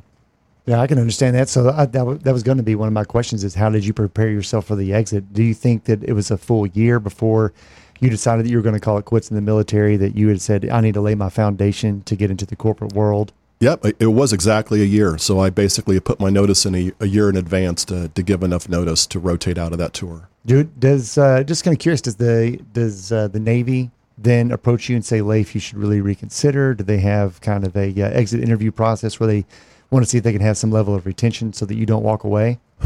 Uh, no, not in particular. Although, uh, you know, they, it was more about trying to get you to go into the reserves after that, then to sort of keep your skills relatively fresh, keep your clearance active, you know, that type of thing. So, um, this was also kind of come, this was during the Clinton years at that point, and so they were also shrinking forces down. They were even paying a lot of pilots and stuff, big bonuses to leave, you know, that type of thing. So it's very cyclical. So you went and got your M B A after that at Tulane, correct? Right. All right. Well, um, we've only got a minute left before we can wrap up this uh, this half hour, and we'll be back here in just a moment with uh, Leif. But uh, Ken, you going to join the Navy? Oh, man. I just love the idea of a twenty-three-year-old making a decision like that and him being on the front end and be able to tell people, I watched Yugoslavia go through this, and I had to inform the U S, and then suddenly C N N sitting there doing this. It's uh, people forget what our what our veterans go through, what our soldiers do, and the responsibility put on them at a very young age. Well, not only that, but the thing that I find most incredible about Leif and others like him that have started off with their military background training is you are forced into roles of maturation quickly. And it's no coincidence that people like Leif end up in positions like that they're in now, because you've you've basically, in the most formative of your years, been forced to make critical decisions, have confidence in doing it, and then moving forward. So and no shock whatsoever. Absolutely. So we're going to get into that and talk about how Elixinol brought a mind like yours in to legitimize the industry. Absolutely. Okay. That's the end of this half hour. We'll see y'all in two minutes.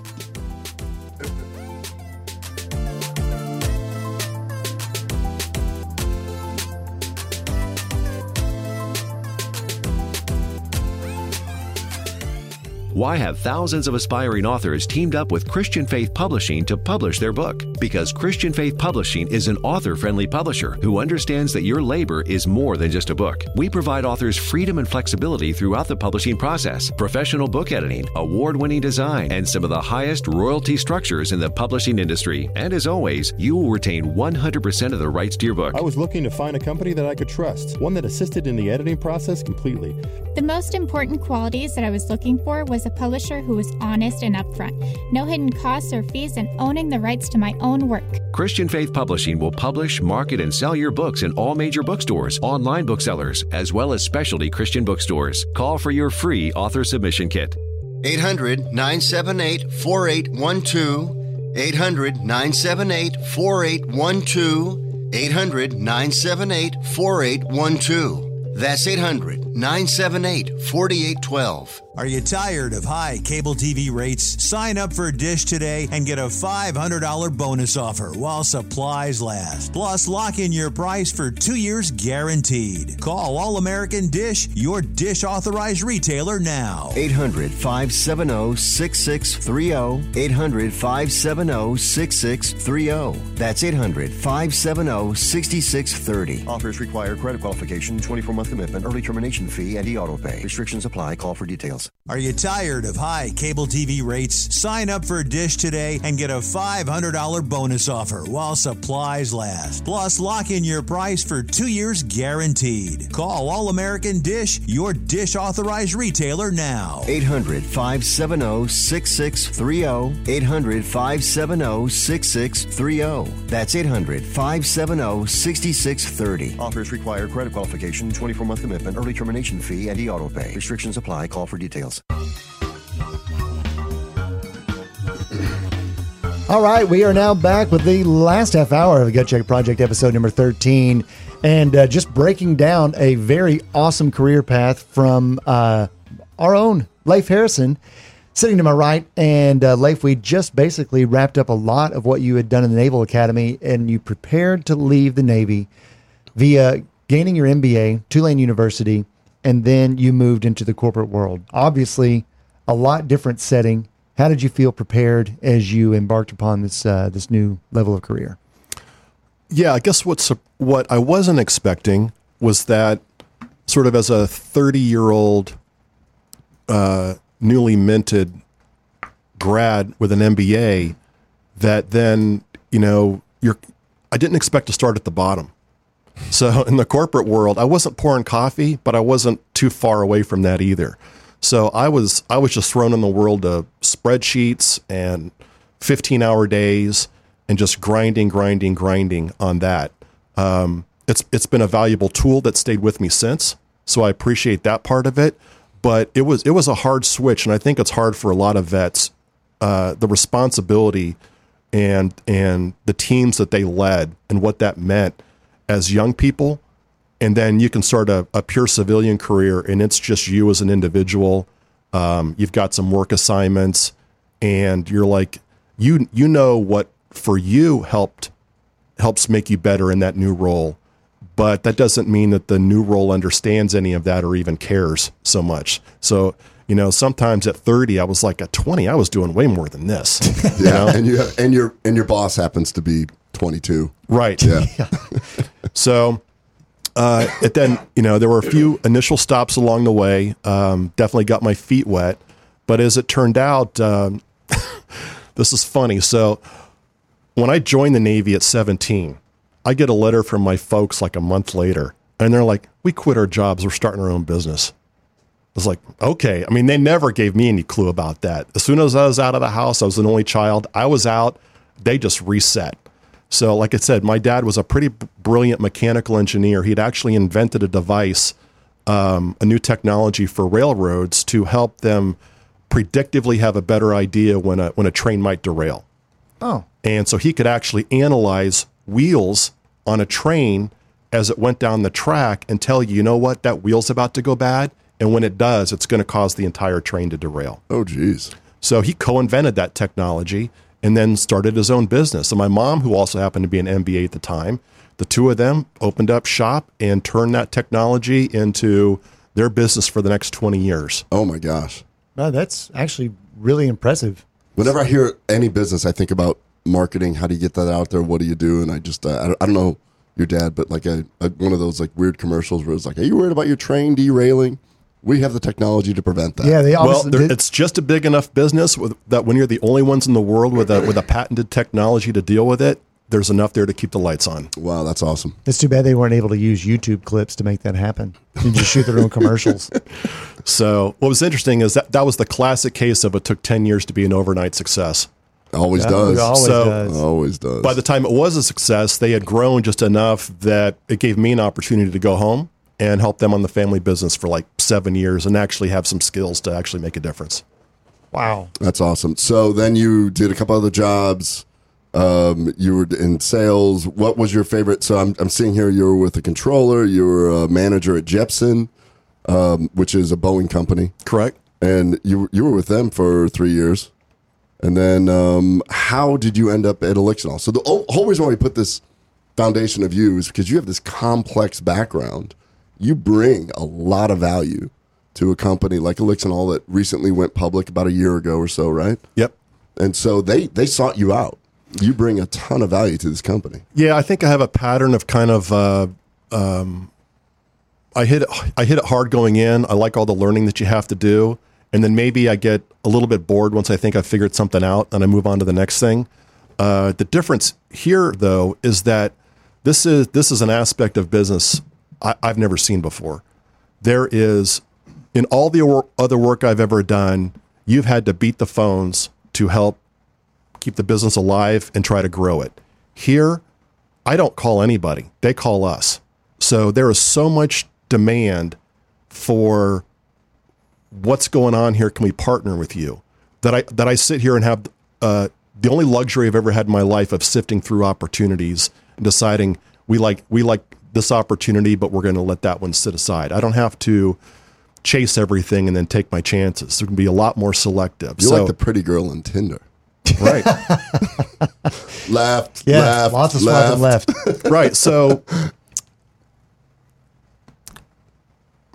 I think um, I think with that is there's there's a responsibility to get it right, and, and it's also to not repeat mistakes of the past, which is it looks to me in in, in my view of the world that we, we've had some moments like tech in the late nineties. And but everybody knows how that kind of turned out and flamed out. And it was run by a lot of people who, if you just kind of took a little bit of look under the hood, there wasn't a whole lot of there there. And then finally reality caught up with them in the market.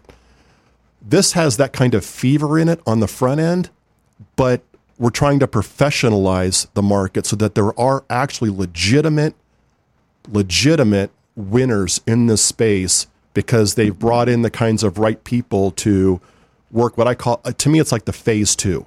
Phase one was the startup back in twenty fourteen mm-hmm. when the Farm Bill passed and gave a little bit of breathing room to what you could do with hemp. Phase two was the second Farm Bill last December of twenty eighteen that said, okay, this is this can be more commercialized. And now that it's commercialized, um, it is drawing the attention of a lot of other sort of multi-career path professionals who've gleaned a lot of experiences in a lot of other aspects of formal business to come into this world with marketing, operations, finance, business development, sales, all of that. They they kind of, they have enough wisdom they've gleaned along the way to say, these are tools and practices that work and these aren't. And they're sort of helping the entrepreneurs that worked in phase one to now have um, processes in place, certifications in place, formal plans in place, uh, take money from the markets in, in, and with a fiduciary responsibility and a mindset to manage their, those people's money. That's that's why I think your background is so important. Using the term fiduciary responsibility, mm-hmm. and you said, I did spreadsheets in this job, I went back, I did this startup with my mom and dad, I did the whole thing at twenty-three, having this. You come into this thing, and every time, the reason why I wanted to have you on the show is because when we talk to you, you talk very different. Everybody else is like, let's strike while the iron's hot, let's just do this. You're like, let's slow everything down. Let's build a structure, a framework. Let's build a long-term plan.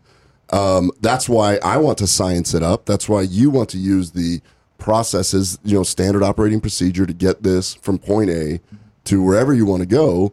Uh, and I think that the key to somebody being really successful is being able to link these different memories that you've developed along the way and implement this. And I do believe that there's going to be one or two major players in the end, and Elixinol is going to be one of them. You know, something else, though, about Leif's movement, uh, I, and I think, Leif, that just really uh, emboldens your position on on taking those approaches in this particular industry. If we just back up time two decades ago, and you thought of someone who may have left a uh, a large financial group or something like that, and they'd moved into internet, or some type of internet company, you would think, man, that is a crazy move. What a what a wild move from a standard industry or a banking industry over to a, a, a frontier.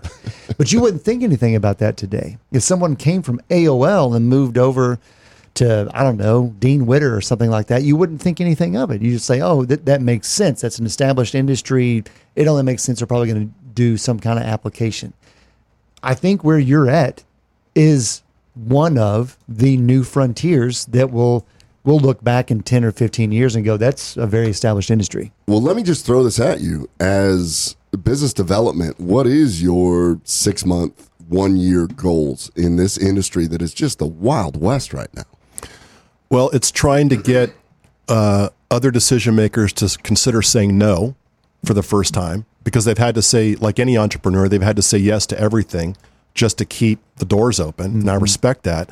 But now you can be a little more selective, and you need to be, because it's not necessarily just your money anymore at stake. Mm-hmm. And you have to be mindful of that. You have to now, instead of worrying about, am I going to get to next, you know, to the fall, you know, it's more like, uh, what, what could our destination look like in three years? What should it look like in five years? And making pro, and it's there's such there's enough white space of opportunity in all of this that let's start s- making some bets now that aren't necessarily going to pay off immediately, but we think as the industry shakes itself out, these are the kinds of things you look back on and go, man, I'm glad we set that up three years ago, because look what it did for us today. I think, and, and hopefully I'm not speaking out of turn here, but would one of those be practical application and research? I mean, one hundred percent. We spend. Uh, we're, we're, we're, we are uh, intentionally focused on areas like medical professionals and education to that audience, who who can then act like internal champions, like K B M D, to their audiences about the benefits of C B D. And at the same time, just uh, always trying to answer the question, what can we do to bring a new user in who has questions? How can we honor their questions and educate them in a way that they feel like they can make a smart decision for themselves? Those are those are two challenges I don't think we go one or two days without really being conscious of. You know, on that same note, I received an email from a friend who uh, sent me an article from Supermarket News trying to address some of the top concerns that retailers and customers have. And one of the questions that I'm looking at right here is, I hear that a lot of hemp C B D products are testing poorly. What about brand and retailer concerns about supply integrity? And I think that's one of the things that you have to differentiate yourself, because there are a lot of people talking a lot of crap, and retailers want to be able to be able to explain the story to the consumer that comes in. The consumer wants to know that what they're getting. So the brand itself, when you say three and five year, when you become the Kleenex of the industry, and that's what we want to be with Atrantil. We want to be the Kleenex of uh, gut health. It's the same thing. Uh, eventually, that name sticks out because of the integrity. Right. So, like on the retail side, uh, because of the last farm bill, the large retail chains, the national chains, uh, don't want to be too late to the party. Maybe not necessarily the first one out of the gate, but probably not the third or fourth one either. I mean, they're really looking for the sweet spot. Uh, so we are constantly in front of audiences like this, constantly making the case with with with very specific messaging that they, they can then turn around to their own decision makers and repeat that messaging as internal champions. I mean, it's it's a it's a sales process that works, but it's also, we need to keep it anchored in in truth and integrity uh, at all stages. And we have found that whether we've won opportunities or lost opportunities, we clearly have gained the respect of audiences we've spoken to who say, you know what, yeah, we might have gone with the other guy, but we have a feeling we, we're, you know, we don't know if this will work, but we have laid such a baseline down of reputation that I think it's only a matter of time before they before they come home to somebody who's going to be there for the long term. And then the long term ties into the supply question. So testing, bad results, all of that stuff. It, it's a it's a game that Elixinol's never played. It's always spent whatever money it's needed to spend to get the independent third-party testing it needs and publishing those results from day one as soon as a product hits the market, that what's in that bottle or what's in that tube is what the label says it is. And then here's the ind- independent third-party test that you can go to the website, click on, and prove that's what that is. So we can't fix the rest of the world. All we can do is set a standard that says at the end of the day, this is who we are. And I guarantee you that the larger corporations in the world do not want to mess around with anything on their supplier side that doesn't meet those standards. So it's the certifications, it's the processes, it's getting corporate to some degree, which can be a bad word to people. But again, it's really about applying lessons that matter across time. And when you're in a phase two growth phase, these are the new responsibilities you have to take on, which is why you have to you have to go outside at times to sort of professionalize the industry. Yeah, absolutely. Um, All, everything you just said, I thought was just amazing. That makes sense. Do you find the the uh, the uh, opportunities with other technically competitors, but probably other good actors in the business, is using them as allies? Is something as y'all develop a, this frontier, that they become, y'all basically lean on each other to to make some of these advances? I think it's we're early enough right now that we're all still competitors because there's a lot of ground to stake out. However, I think the markets over time will act like they do. And when they do, even the competitors are, are going to find that sort of a, a co-opetition will be the the mechanism by which if they're if they're not going to merge, they need to coexist. So like Pepsi and, and Coke sure. will coexist. Sure. There may only end up being two or three big players when this is all said and done. Um, Elixinol is going about it a little differently. We're a little more uh, global in nature and uh, at the expense of quarterly by quarterly uh, profit performance. But we're playing the long game, and I don't know that anyone else is to the degree that we are. Mm-hmm. So did you find that going into a new frontier industry where previously doing corporate work right out of the Navy, you said that you were probably in, in a, at a lower level job than, than anything you'd had exposure with in the Navy, and you kind of had to work your way up. And then, of course, you parlay that into the different uh, positions that you took that led you to Elixinol and joining the hemp industry. Do you find that kind of being on a frontier has been kind of a thrust back or a little bit more of a hybrid uh, setting? I, I am drawing on skills that I, I thought I'd long since forgotten. That's kind I of mean, what I'm it is, up. It is, it is, you need a bit of a Wild West mentality, but you need to remember where you came from. You need to be disciplined when, when other people necessarily aren't. You need to learn to say no in a room when, when they've not heard that before. You can't chase everything down, But if you do commit to chase, then you chase it the right way. You, mm-hmm. ch- you chase it with an engagement on the front end and the middle and the back end, uh, with uh, well-prepared thoughts, well-prepared documents, well-researched, well-argued. And uh, it's the workload is higher than I've ever seen it in any job I've ever been before. But you can win if you just have the endurance to keep at it. So you're working harder now than you ever have? Ever have. Wow. It just seems like that whenever you were in, in the Navy and talking about your naval experience and then going over and listening to the Russians, that you had really critical decisions that had to be made. And then suddenly you're thrust into this corporate world where lots of it has kind of been done multiple times over. And so you, you everybody kind of, to some level, not that you didn't work, but you work where your sandbox is. And now you're back into this a wild industry where a lot of people are waiting on you to make a big decision. It's a, it's a constant tension between winging it on what your gut says and making decisions based on sound information. And that, that tension is always there. But I think uh, whoever in this industry dials that in correctly is going to come out on top. Yeah, that is really interesting, because the, the Cold War right now for the hemp industry is just the right permissions to be allowed and and and for the right things to happen from ever, banking. Yeah. Do you ever get frustrated when you see just so many companies, M L Ms, people just making claims, people doing the things that you're purposely not doing? You're doing things on the up and up. I mean, do you even, is that just white noise to you? Do you just not care? It is white noise. And, and, uh, because there's so much workload, I don't have much bandwidth left to even pay attention to any of that. And that's probably a good thing, because it would probably drive me nuts if I did. It's always funny, because when I, um, whenever I put any of my patients on C B D and they're like, oh, well, I'm on this and it costs this. I'm like, how many milligrams? And then you realize there's all this gamesmanship in the pricing. There's gamesmanship in the marketing. That's, you have no idea if it, they, they don't even list the C B D, you know, milligrams, all that stuff. Do you have a certificate of analysis? No.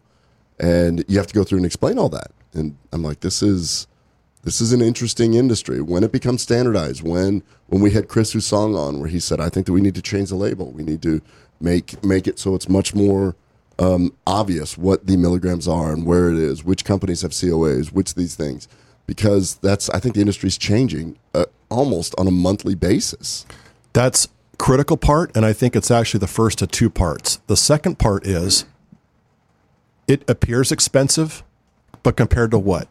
What other pills are you on? Oh. What other things are you trying to target? How much is all that stuff costing you when, when you're taking a regimen of eight or ten or twelve different things, physician recommended or not, to, you know, to basically not cure what ails you, but just really manage what ails you. Well, here's this other thing that if you if you look at it on sort of a, a value proposition, you know, a cost per effect, uh, I, I am hard pressed, even even just from a, a putting an old financial analyst hat on, I am hard pressed to figure out a way that you aren't actually saving money in the long run by getting by paying for the high end quality full spectrum C B D, given what you then get to set aside that's been your regimen in a whole bunch of other areas with side effects and compounding effects. And really, you know, my wife is a disabled vet, um, injured in Army training, and she's had multiple surgeries. Um, if you're not waiting for the V A, you're just given bags and bags of hard drugs. And all it's doing is masking a problem, creating four other ones to get your mind off something central that's not being fixed. So again, if people are going to talk about the cost of the of the high quality, high proven C B D, then I just say compared to what? Well, what's interesting is when you could, Consumer Labs did a whole analysis, and uh, the Elixinol, actually milligram to milligram, in quality is one of the most cost-effective C B D milligram to milligram. They did a whole analysis on this. Great article on that. Getting back to your talk about how what is the actual cost, well, that's what I deal with. When I have patients, I have the luxury of having somebody that we diagnose with ulcerative proctitis and a drug called Canassa costs fifteen hundred dollars a month, and we're going to end up publishing a case series here shortly about how we have shown both endoscopic and pathologic remission using essentially whatever it would be at the time. We were, we did one month. So for, you know, seventy-nine bucks, we put you into remission with and, that. And they had real relief. Yeah, and this is not a disease claim. This is just, here is the endoscopic picture, here is the pathologic picture. Yeah. If you cannot go get those drugs, then we have an alternative solution. That brings up another uh, another point. We were talking uh, just yesterday, that article that uh, McWilliams sent over that brought up the perceptions of what a retailer has to take into consideration. And Leif, obviously, handling the business end for Elixinol, I'm sure these are challenges that you come up against. But uh, Ken, do you have any of those that kind of leapt out at you whenever we were reading through that? Well, it's a very interesting article because it was, um, the article stated it's seven retailer and brand owner questions answered about hemp C B D. And, you know, one of the simple ones is, how is it made? And so it goes into a little bit about that. That's not what we have you here for.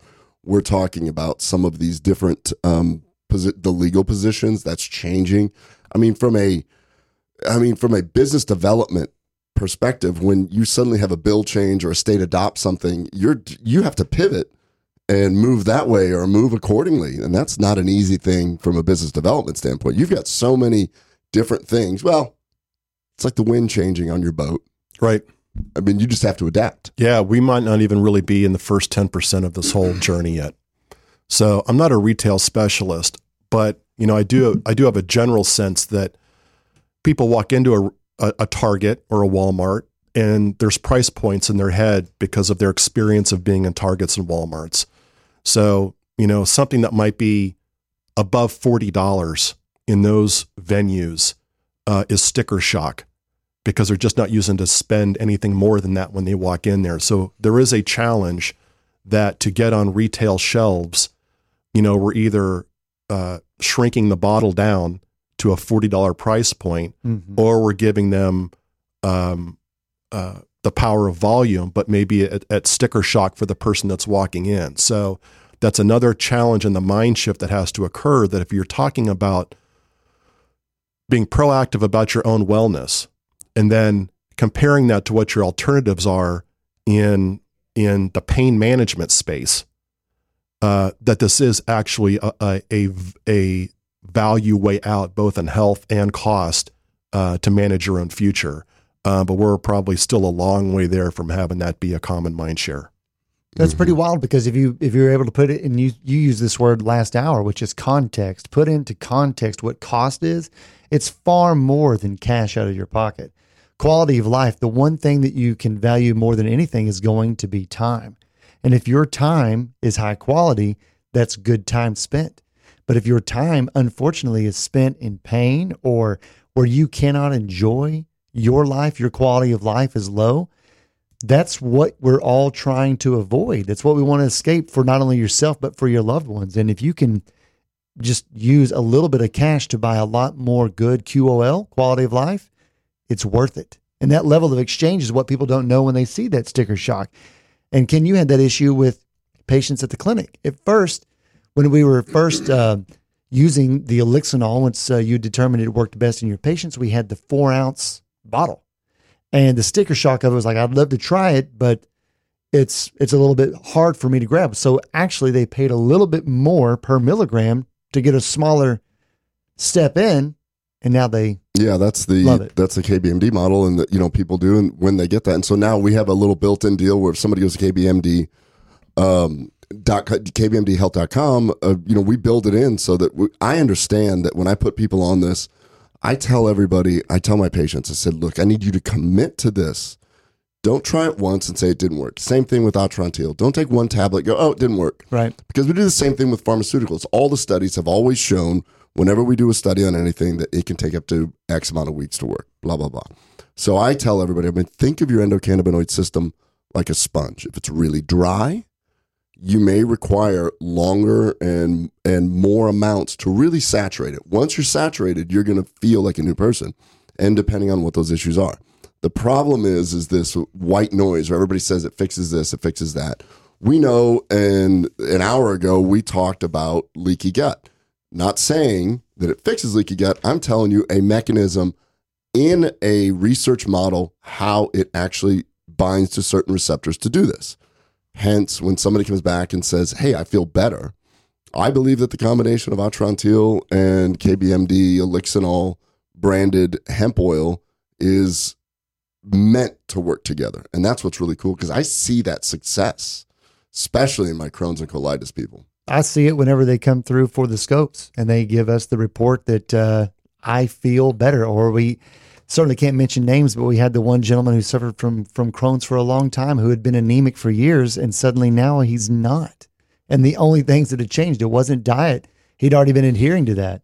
He's essentially just... Yeah, my only disappointment with it now is that my staff has gotten so good. And obviously we take time to do the show and stuff. And so I have my my physician assistant, Megan, who's gotten good enough that now when I see people, I was like, hey, let me tell you about C B D. And they're like, yeah, I'm on it. I'm like, no. So I lose the ability to do the whole, I'm like, oh, Megan's getting pretty good at putting people on this. Okay.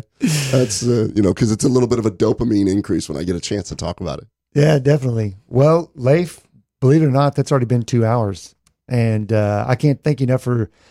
for uh, riding your horse all the way down from Colorado yeah. to join us here in uh, in uh, Texas. What did you have? The, you had a comment about the air conditioning in our little studio here. What was that? Uh, that is like Ice Station Zebra.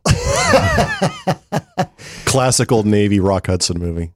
Yeah. Well, I don't have that one in my viewing pleasure. Usually we, we tend to quote movies, but yeah, I haven't seen that one. No, I don't need to pull from. You did list Tombstone as, uh, as one of your favorite movies also. So. Classic. Yeah, that one, that one, Ken, what's your favorite Tombstone uh, line? Is it a Doc Holliday? I'll be a Huckleberry. Yeah, that's, that's, that's most people's go-to move. Yeah. Mine is, uh, you tell them I'm coming, and hell's coming with me. Well, uh, here at the end of the show, there's also the one where he just says, well, bye. Well, Leif, thank you so much for coming down. I love the fact that um, Elixinol's grabbed you from the corporate world, and you've got you got your work cut out for you. Episode thirteen's in the books. Leif, thanks a lot. I really appreciate it. We will see y'all next week. Right on. Great job.